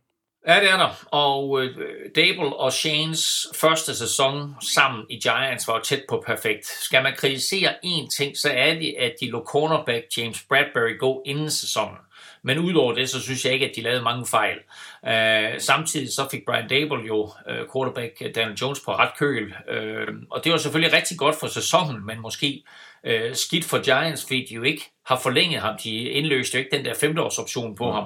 Og dermed så står de jo lige nu og kigger på en kæmpe kontrakt til en quarterback, som principielt har haft en rigtig god sæson, og som du egentlig ikke sådan helt ved, hvor du har. Nej. Men du har set en masse potentiale fra. Mm. Running back Saquon Barkley, lidt samme historie, var endelig rask en hel sæson, og burde i min optik, eller i NFL-shows optik, vil jeg hellere sige, have vundet Comeback Player of the Year. Mm. Det lader jo til, at Giants gerne vil beholde ham, og der giver ham en forholdsvis stor kontrakt for en running back, og så er spørgsmålet, om de har råd til at beholde dem begge to. Mm. Giants, jeg synes, de så rigtig gode ud i skyttegravene. Den defensive linje har en dynamisk duo i midten med Dexter Lawrence og Leonard Williams, og det samme på den offensive linje med Andrew Thomas, der har udviklet sig til en af ligaens bedste tackles, og så rookie Evan Neal, der havde lidt startvanskeligheder, men blev bedre og bedre i løbet af sæsonen. Og så må man spørge sig selv, hvad kan det ikke blive til for det her Giants-mandskab, hvis de havde bare en enkelt receiver, man kunne huske navnet på? Ja, præcis. Det ville hjælpe ganske betragteligt. Så kan vi lige runde divisionen her af med Commanders, der sluttede nederst med 8-8-1. Det blev lidt noget rod med Carson Wentz, som de jo satte alle sparepengene ind på inden sæsonen, men så kom Taylor Heineke ind og viste sig at være en bedre løsning. Jeg er ikke helt sikker på, at det er nok fremadrettet, men nu må vi se, hvad head coach Ron Rivera han gør. Våbnene er der jo på angrebet med især Scary Terry McLaurin og Jahan Dotson. Forsvaret bør jo bare levere igen og igen med alle de her første rundevalg, de har på deres front seven. Synes lidt, at forsvaret har underpresteret de seneste par år. Nu må vi så se, hvad der sker, også i forhold til det her forventede salg af klubben. Ja, først og fremmest, som vi talte om i starten, Eric Bieniemy kommer ind som offensive coordinator, og det bliver lidt spændende at se, hvad han kan tilføre, og hvad han gør med og for andenårs quarterback Sam Howell, som jo er udsigt til at blive starter. Mm. Principielt så har Bieniemy jo i Scary Terry og Jahan Dotson bedre receiver, end Chiefs havde i den forgangne sæson. Så det bliver også interessant at se, hvordan han får udløst deres potentiale.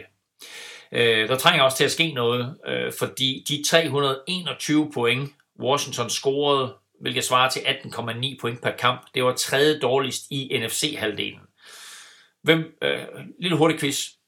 Hvem vil du gætte på scorede færre point per kamp i 2022? Altså Washington Commanders 321 point, eller 18,9 point per kamp. Det var tredje dårligst. Hvilke to hold i NFC-halvdelen scorede færre point?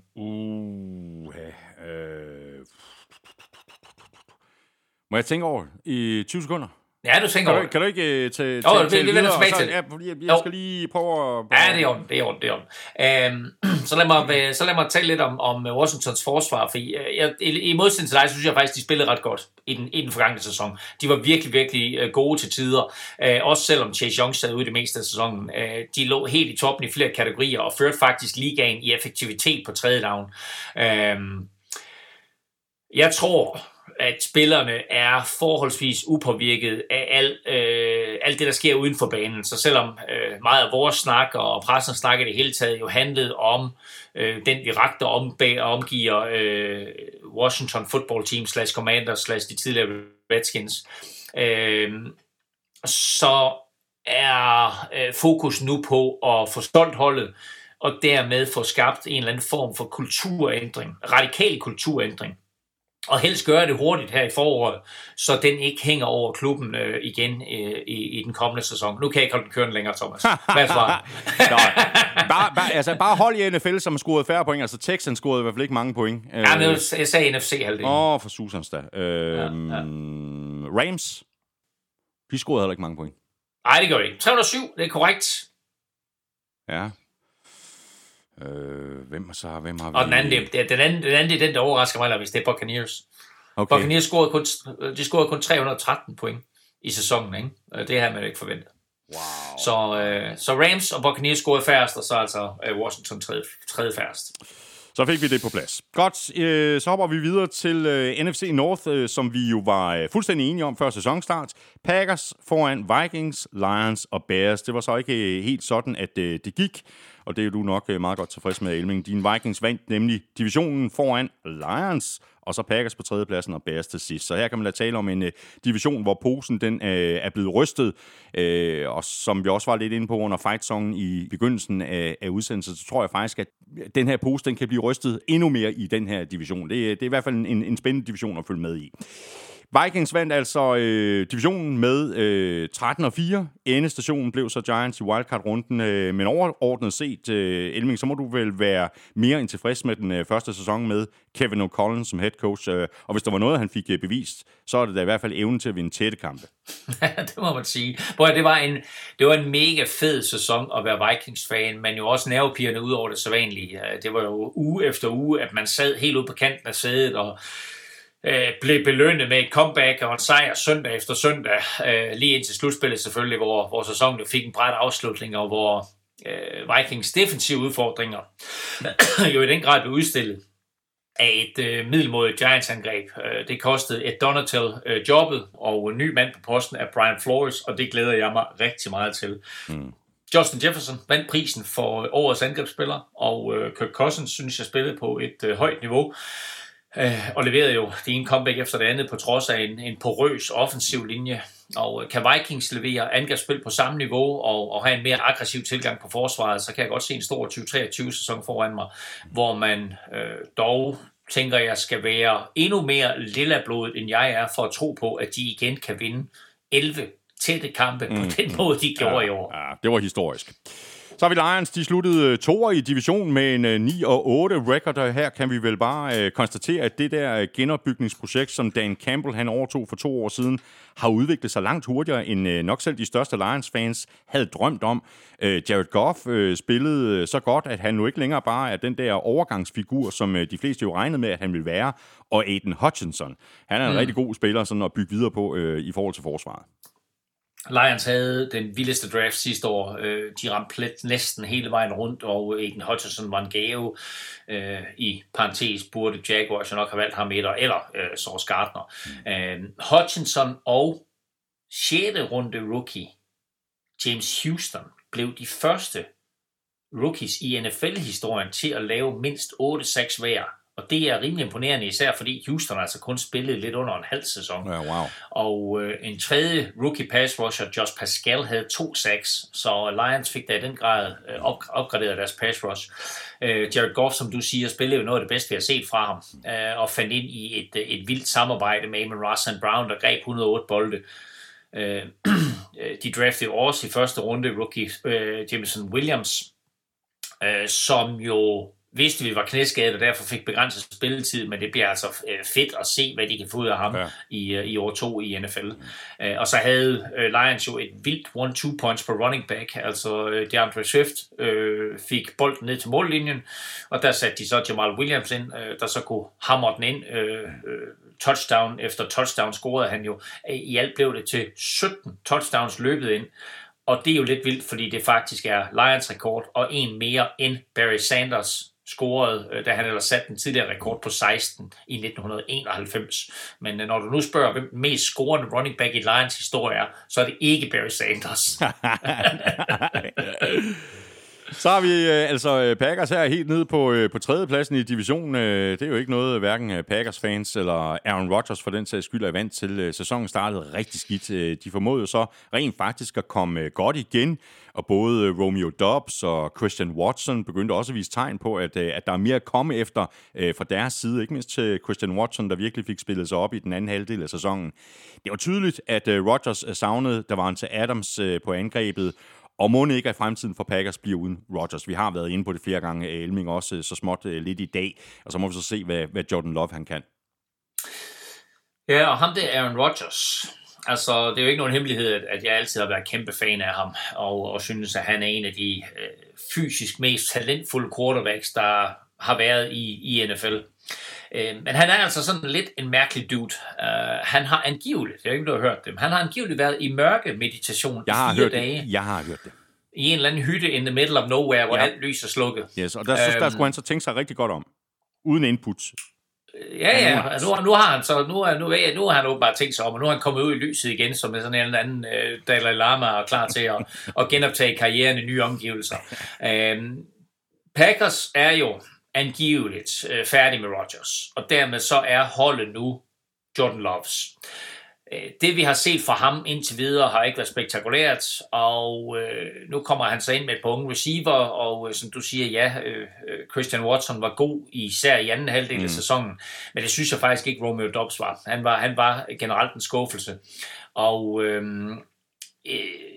et er jo vel at mærke, og jeg synes at Romeo Doubs viste gode takter, men det var i begyndelsen af sæsonen, og så faldt han lidt i ind.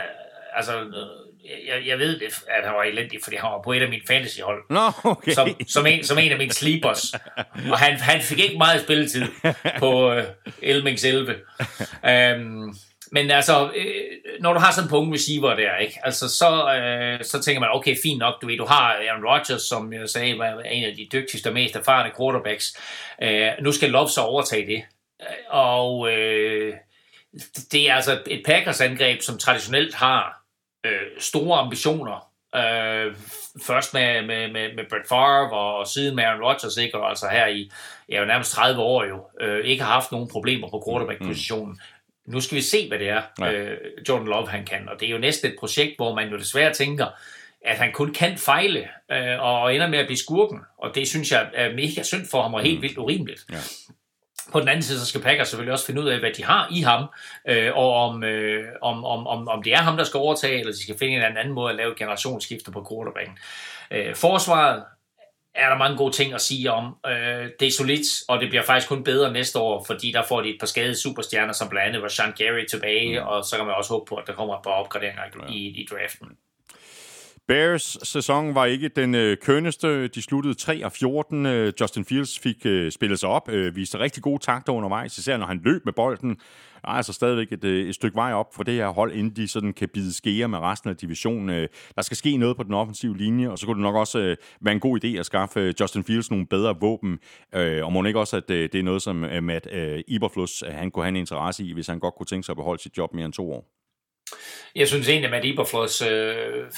altså bortset fra, at Bears selvfølgelig ender sidst af alle og vinder færrest kampe og har det første pick, så var der mange positive elementer omkring ham, og han kom jo også ind og sagde, prøv at høre, det her det er et genopbygningsprojekt, og så sendte han jo 3 af de største defensive stjerner på porten og fik nogle draft picks for dem i stedet for.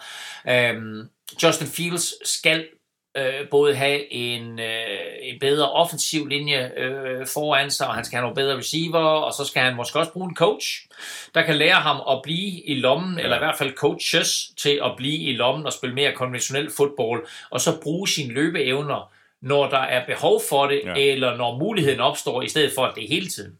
Men han er en unik spiller, der satte et havrekord i NFL i den forgangne sæson. Flest løbeyards af en quarterback i Bears historie, flest løbeyards af en quarterback i NFL's historie på 5 kampe med 568 yards. Eneste quarterback i historien med 2 eller flere løb på over 60 yards, og så gjorde han det endda på samme sæson og på 2 spilleuger i træk.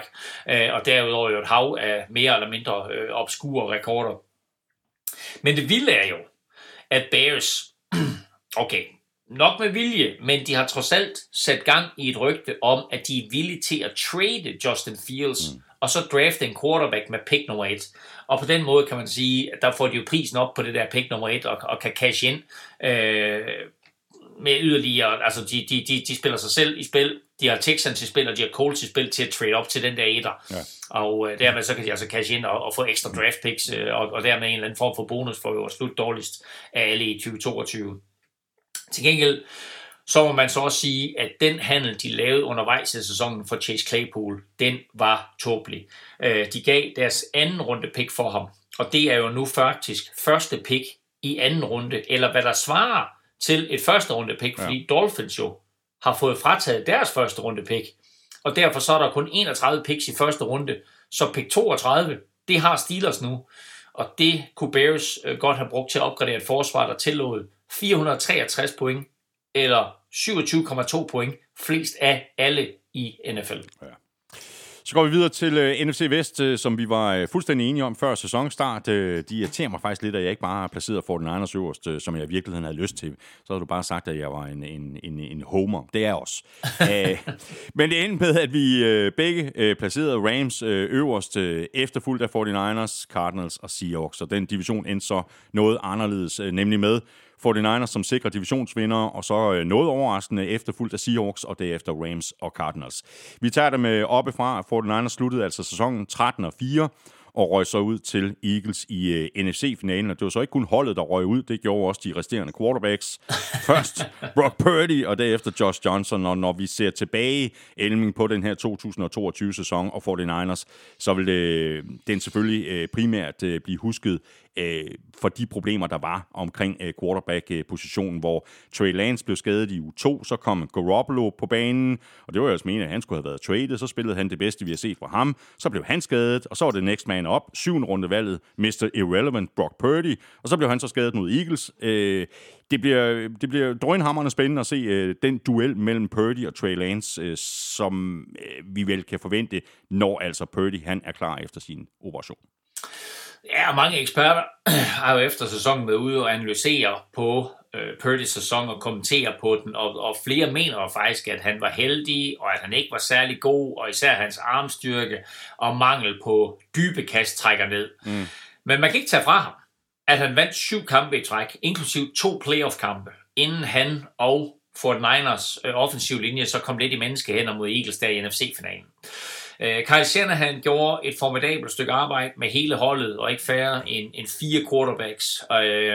Og forsvaret er jo fortsat så godt, at 49ers nu for anden gang på 3 år har fået en defensiv koordinator forfremmet til head coach et andet sted i ligaen. De tillod færrest point i NFL. De tillod næstfærrest yards. De var nummer 2 i ligaen i turnovers, og de lå i top 5 i næsten samtlige andre kategorier. Og mens det var Mr. Irrelevant, der stjal overskrifterne, så blev Nick Bosa kåret til årets forsvarsspiller. Duoen Fred Warner og Dre Greenlaw er vel sagtens det bedste linebacker-duo i NFL, og var uhyggelig, og safety Talanoa Hufanga der, han leverede jo sin 2022, er parodi et forkert ord at bruge, men han var 2022-udgaven af Ronnie Lott. Jeg synes ikke, vi har set en safety med den impact for 49ers siden Ronnie Lott. Angrebet fik jo en selvfortændsprøjtning med Christian McCaffrey, en af de bedste trades, der nogensinde er indgået i NFL. Jeg ventede på din reaktion. Og George Kittle var selvfølgelig en touchdown-maskine, og Trent Williams, en af ligaens bedste venstre tackle, så et enormt stærkt besat hold. Til gengæld, og det kan du måske kommentere lidt på, så hører jeg på vandrørene, at klubben lader Deebo Samuel gå i free agency. Det tror jeg simpelthen ikke på. Alene på grund af alle de døde penge, der vil ligge tilbage, det kommer ikke til at ske. Ah, okay, nu ser vi. Ja, det kommer ikke til at ske. Det vil jeg, du hørte det her først. Ja, jeg ved hvad som helst med dig. Du får alle de tafeltips, jeg har liggende. Nej, det tror jeg ikke kommer til at ske. Der trak du i land.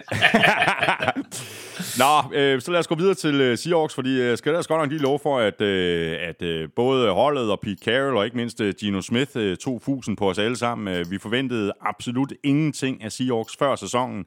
De spillede god fodbold, masser af de unge rookies brændte igennem, og Geno Smith spillede det bedste, vi har set fra hans side.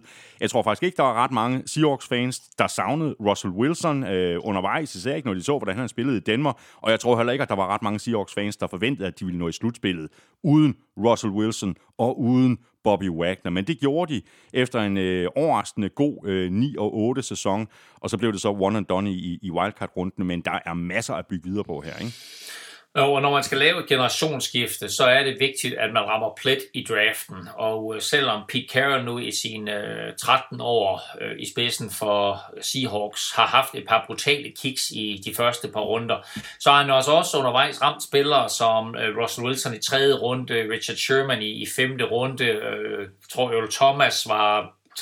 runde også, Cam Chancellor var 5. runde, og så i år, der var han og general manager John Schneider bare topskarpe, og selvfølgelig også lidt heldige, men de fandt 2 startende offensive tackles, de fandt en top running back i Kenneth Walker, de fandt en pass rusher i Boyer Murphy, og de fandt en god corner i Kobe Bryant, og en kæmpe overraskelse i cornerback Tarek Woolen i 5. runde. Ja. Og dem, jeg lige nævnte her, det var deres første 6 picks.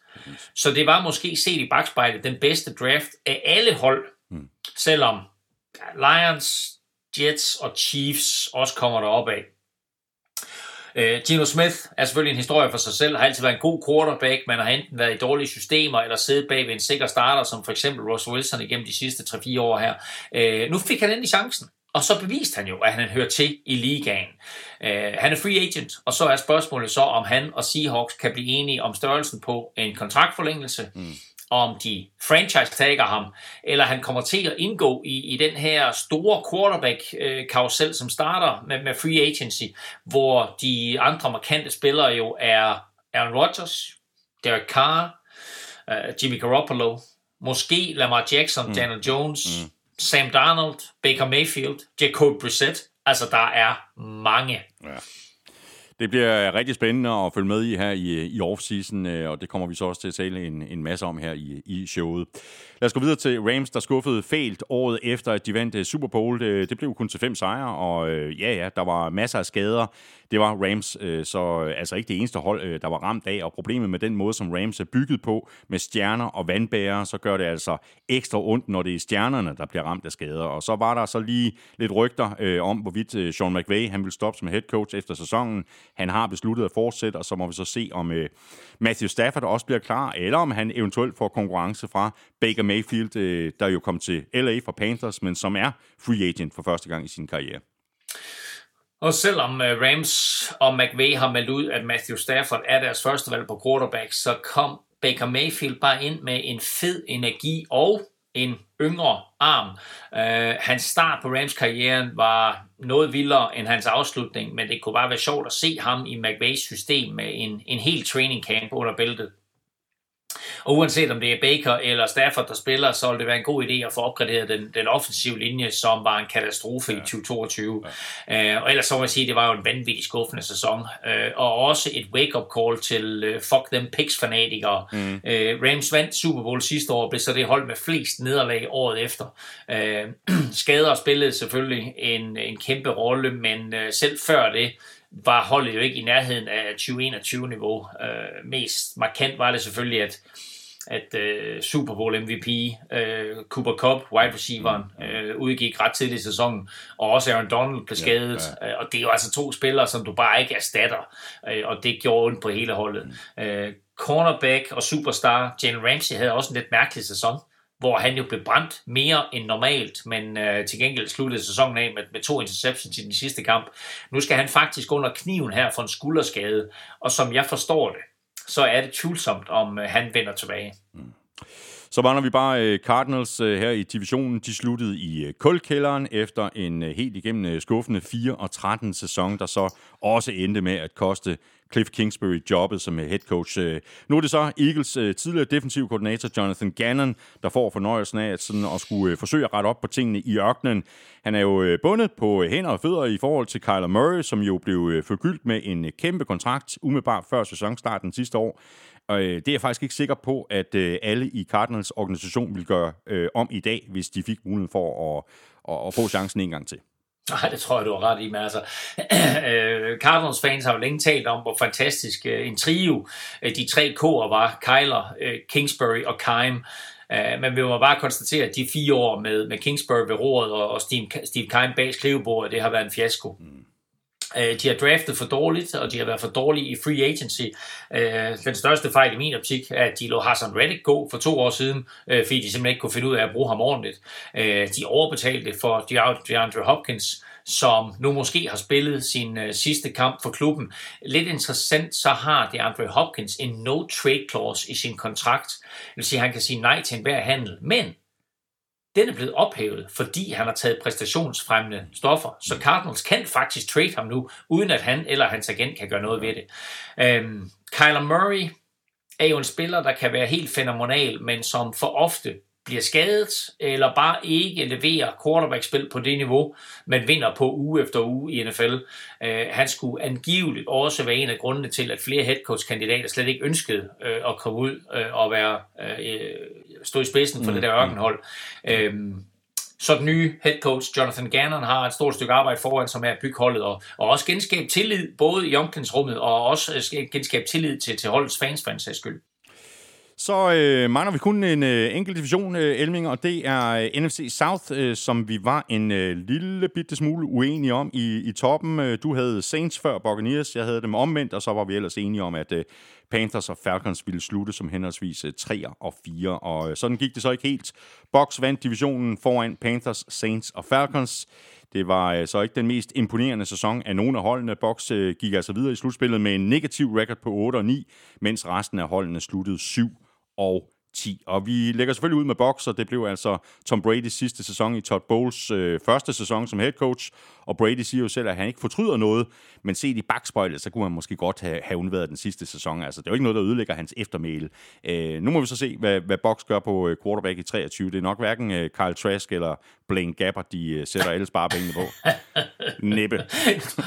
Hvis du har bedt mig om at nævne, hvem de havde på holdet, så tror jeg, jeg har haft svært ved det. Men, man skal lægge mærke til, at Buccaneers har hentet Dave Canales ind som offensive coordinator i stedet for Byron Leftwich, som de har fyret. Canales har de sidste 13 år været hos Seahawks, og derfor er der jo lidt rygter frem om, at han tager Geno Smith med sig. Han er som sagt free agent, og der er ikke noget, der forhindrer ham i at skifte, bortset måske fra en lønforhandling, eller måske at han gerne vil blive sammen med Pete Carroll. Så det er i hvert fald en mulighed. Jimmy G har også været nævnt, ligesom Jacoby Brissett hos Browns har været nævnt og er free agent. Og ellers så må vi sige, at Brady sidste sæson for Bucs bare ikke blev en succes. Altså, jeg synes måske, at han skulle være forblevet på pension sidste år. Ja, men det er jo svært for de der gamle cirkusheste ikke lige at tage det sidste år med. Altså, den eneste, jeg kan komme i tanke om sådan rigtigt, der gik ud på toppen, det var John Elway efter 2 Super Bowl-sejre. Peyton Manning sluttede også karrieren efter en Super Bowl-sejr for Broncos, men det er jo ikke en sejr, han på nogen måder, eller en sæson for en sags skyld, han på nogen måder kan tage æren for. Nej, det var vist mest det var forsvaret. Forsvaret, Von Miller primært. Og apropos forsvar, så burde Bucs forsvar jo på papiret i hvert fald have været et af NFL's bedste, men selvom Todd Bowles gik fra defensive coordinator til head coach, så var forsvaret bare ikke lige så skarpt som det forsvar, der vandt Super Bowl i 2020 og også så godt ud i 2021. Samtidig så har de jo et par ældre herrer og et par dyre herrer for en sags skyld på kontrakt, så det her, det kan komme til, det her boksmandskab og især forsvaret kan komme til at få et markant andet look til næste sæson.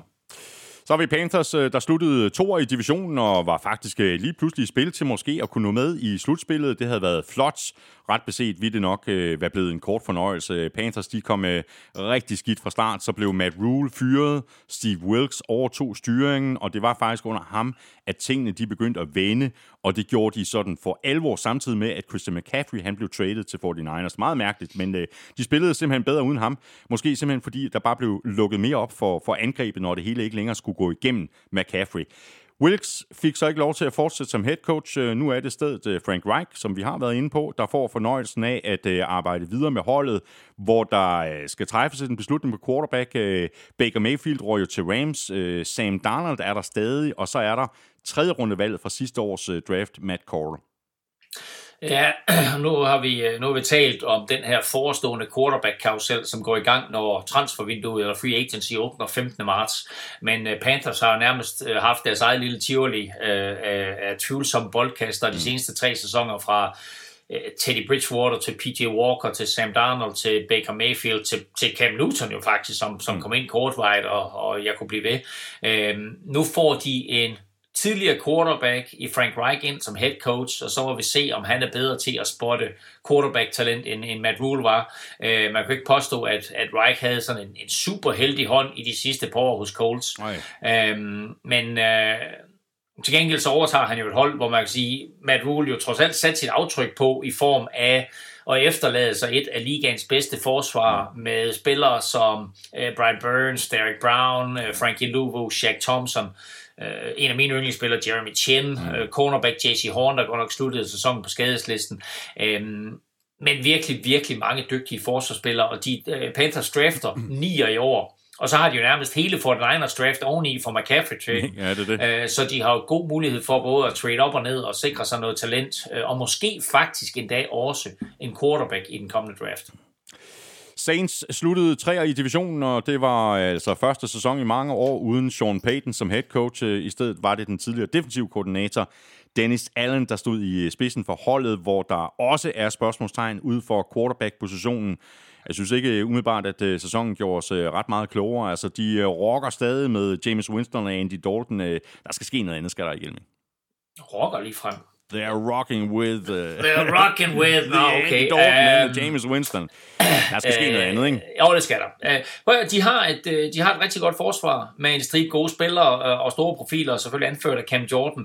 Men overordnet set, så var angrebet ikke stabilt nok, og jeg tror faktisk, at en bedre quarterback, eller mere stabil quarterback-spil, havde vundet et par kampe ekstra, og så havde Saints også vundet divisionen og været i playoffs.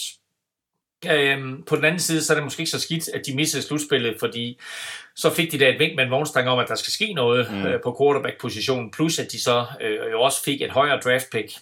Dog hørte med til den historie, at deres pick i første runde tilhører Eagles, som en del af den handel, de jo indgik sidste år, hvor Saints valgte offensive tackle Trevor Penning. Og det kan jo ikke påstås at have været nogen succes indtil videre. Han kom op og slås med holdkammerater i træningslejren og spillede kun 6 kampe i sin rookie-sæson. Nu ruster lige Saints forsvar, men en anden af årsagerne til, at holdet havde en middelmådig sæson, var jo nok, at eller var helt sikkert, at deres manglende evne til at skabe turnovers, som gik væsentligt ned. De lavede kun 14 turnovers i 17 grundspilskampe, og det var faktisk næst dårligst af alle mandskaber i hele NFL i 2022. Det største lyspunkt for Saints var en anden første runde rookie, nemlig wide receiver Chris Olave, der var fremragende og greb 72 bolde for 1042 yards på trods af udfordringerne på quarterback. Og dermed er vi nået frem til det sidste hold, vi mangler at tale om, og det er Falcons, der var i år 1 efter Matt Ryan og endte nederst i divisionen, men altså med den samme 7-10 record som Panthers og Saints. Og jeg synes virkelig, det var noget underligt noget at se på, især på angrebet, hvor jeg slet ikke synes, at de brugte Kyle Pitts nok. Han var jo nærmest helt fraværende i første halvdel af sæsonen. Jeg synes egentlig, at Marcus Mariota spillede nogle OK kampe undervejs. Nu er det nok Desmond Ritters tur til at være starter, hvis altså de synes, at han viste dem nok til sidst i sæsonen. Falcons har i øvrigt masser af luft i forhold til lønloftet. Ja, og det er klart, at det betyder også, at de kan agere her i free agency. Spændende at se, hvad de kommer til at gøre der. Men lad mig lige starte med Mariota, fordi du har ret i, at han spillede nogle gode kampe til at starte med. Og så synes jeg, at han faldt lidt sammen. Mm. Kyle Pitts havde en katastrofesæson, og det var ikke hans skyld. Han er simpelthen så fysisk talentfuld, at det er en gåde, at de ikke fik mere ud af ham, inden han så blev skadet og missede de sidste 6 kampe i sæsonen. Nu ligner det så, at Desmond Ritter skal være quarterback. Og husk på, han taber ikke på hjemmebane. Nej, det er det. Så de skal bare finde en måde at vinde 2-3 gange på udebane, så burde den playoff-plads være sikret. Rookie wide receiver Drake London havde sine momenter, men han var også bedst først på sæsonen, mens en anden rookie, Tyler Algier, jo overtog starterpladsen på running back og løb for over 1000 yards og var et kæmpe fund for Falcons. Den offensive linje var overraskende god, men det burde måske ikke forbavse, når man tænker på, at det er Arthur Smith, der er head coach. Til gengæld skal han have gjort noget ved forsvaret, der lå i bunden af NFL i nærmest samtlige kategorier og opgav flest touchdowns i red zone af noget hold. Ja.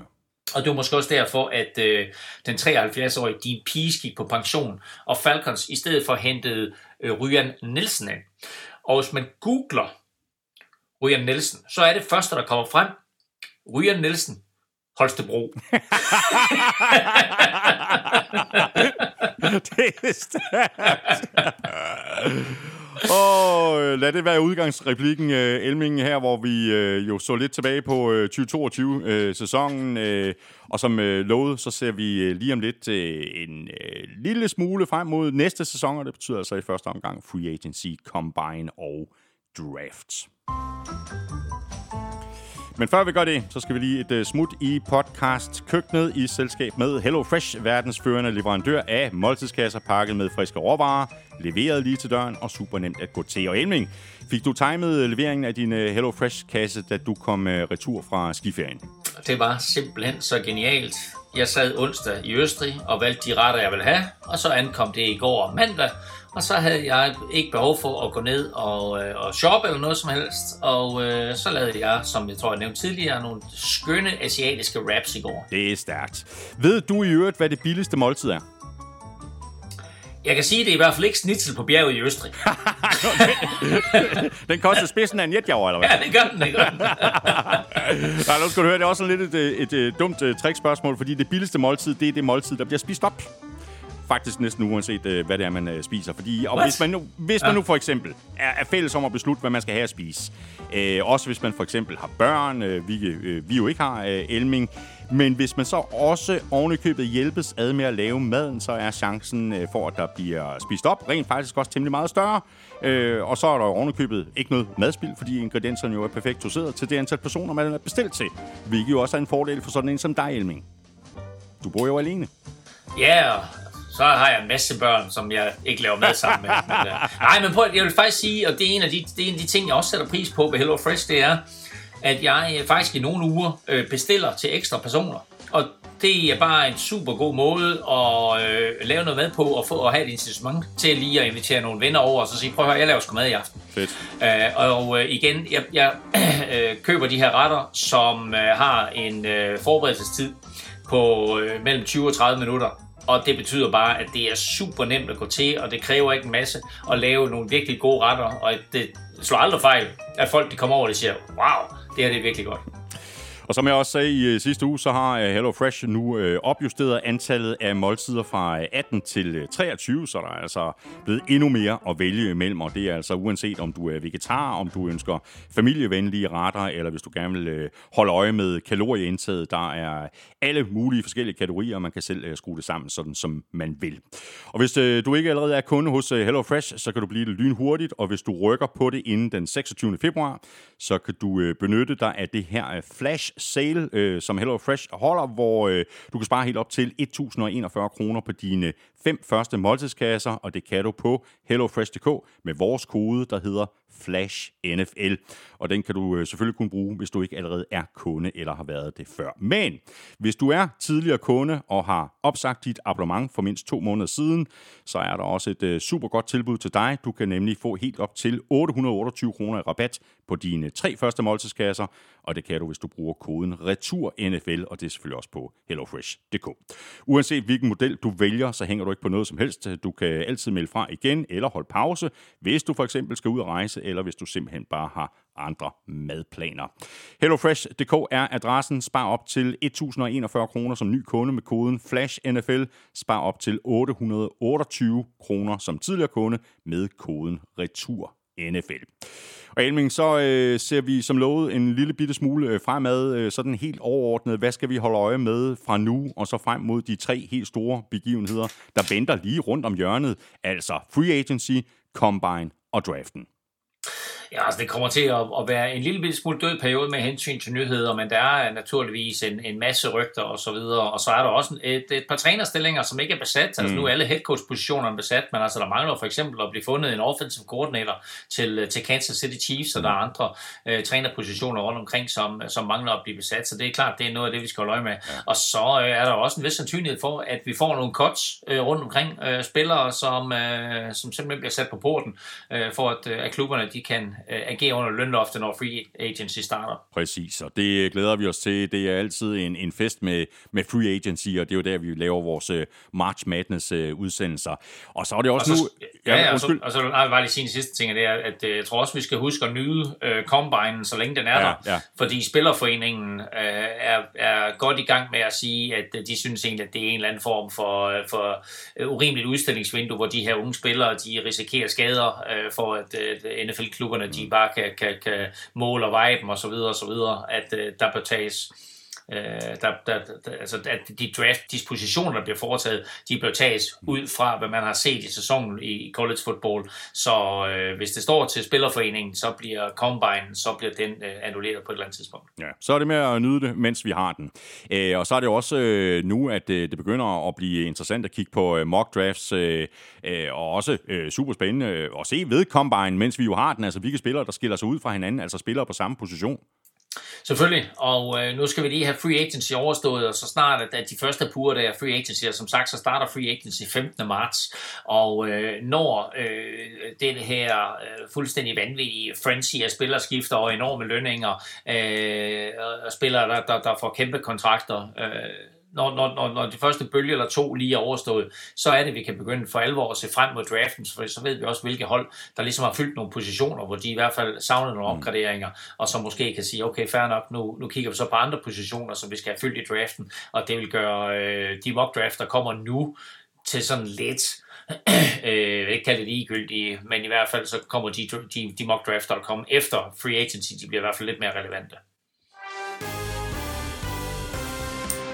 Vi skal have quizzen. Det er tid til quiz. Nå, Elming. Du stillede mig et spørgsmål om, hvorfor at Miami Dolphins ikke var i Det Hvide Hus, efter de havde vundet Super Bowl i 73. Er det korrekt? Det er fuldstændig korrekt. Det er godt. Og det har så været 72-sæsonen. Fordi det første, jeg tænkte på, da du stillede spørgsmålet, det var Vietnamkrigen. Men jeg tror faktisk, der er en anden grund, fordi at den gode Richard Nixon, han tumlede temmelig meget med Watergate i 72. Du er så god. Og hvis du ikke var kommet ind på det selv, så har jeg sagt, der er noget med, at du laver en politisk podcast. Ikke? Så, det er jo trods alt dansk politik, ikke? Ja, men jeg ved, at du er meget velinformeret. Nå, men fortæl endelig videre. Jeg er sikker på, at lytterne gerne vil høre. Nej, jeg tror ikke, der er så forfærdeligt meget mere. Det var Watergate, som han tumlede temmelig meget med i 72, og som jo så gjorde, at han var nødt til at trække sig som præsident. Præcis. De aflagde ikke det der traditionelle besøg i Det Hvide Hus på grund af Watergate-skandalen, og det blev der så rådet bod på 40 år senere, fordi i august 2013, der inviterede Barack Obama faktisk det ubesejrede Miami Dolphins-hold i Det Hvide Hus, og der var de fleste af spillerne, de spillere, der stadig var i live på det tidspunkt, de var faktisk til stede og fik endelig den heder og ære, som det var at besøge Det Hvide Hus. Det lidt interessante ved det kommende Kansas City Chiefs besøg i Det Hvide Hus, det er, at Joe Bidens kone er født og opvokset i Philadelphia og er kæmpe Eagles-fan og var til stede til Super Bowl, og at Biden selv sagde, jeg er fuldstændig neutral, jeg hæpper ikke på nogen, men for ikke at skabe problemer med min kone, så hæpper jeg på Eagles. Så det bliver så lidt underligt for Chiefs at komme ind og skulle sige hej til Biden og the First Lady. Så var der mit spørgsmål til dig. Det gik på receiving yards. Hvem der har grebet for flest yards i 2022-sæsonen? Ja. Okay, vi kan starte med Justin Jefferson. Det er fuldstændig korrekt. Han ligger nummer 1 med 1.809 yards. Præcis. Og Tyreek Hill var 2'er. Også korrekt. 1.710 yards. Og så vil jeg jo sige, det var til Adams og 3'er. Det er også korrekt. 1.516. Og så vil jeg sige, CeeDee Lamb var 4. Det er så ikke korrekt. Han er i top 10. CeeDee Lamb er 6'er med 1.359 yards. Okay, så mangler 4 og 5. Ja. Hvad med sådan en som Austin Eckler? Det er et frisk bud, men nej. Okay, han greb godt nok 107 bolde, men han fik altså ikke nok yards. Altså, så siger jeg Stefan Diggs. Det er fuldstændig korrekt, han er nummer 5. Og så skal du tænke på en stor dreng. Travis Kelce. Han er også på listen, han er nummer 8. Det er en stor dreng, som er receiver. Mike Evans? Nej. Okay, altså, er vi enige om, jeg har 5 allerede? Ja, fuldstændig. Ja. Du er Humphrey. En stor dreng, der er receiver. Ja, han spiller med en anden receiver, der ikke er så stor. Metcalf. Nej, han er også en stor dreng. Og A.J. Brown? Fuldstændig korrekt. Okay. Sådan. Han er nummer 4. Så der er så Justin Jefferson, Tyreek Hill, Davante Adams, A.J. Brown, Stefan Diggs og CeeDee Lamb. Og så kan jeg lige nævne de 4 andre, som jeg har her på min top 10. Det er Jalen Waddle, Travis Kelce, Devonta Smith og Scary Terry McLaurin. Wow. Han er top 10. Det var han lige akkurat med 1.191 yards. Okay. Godt. Jamen, så kom vi igennem det, Elming. Tak for nu.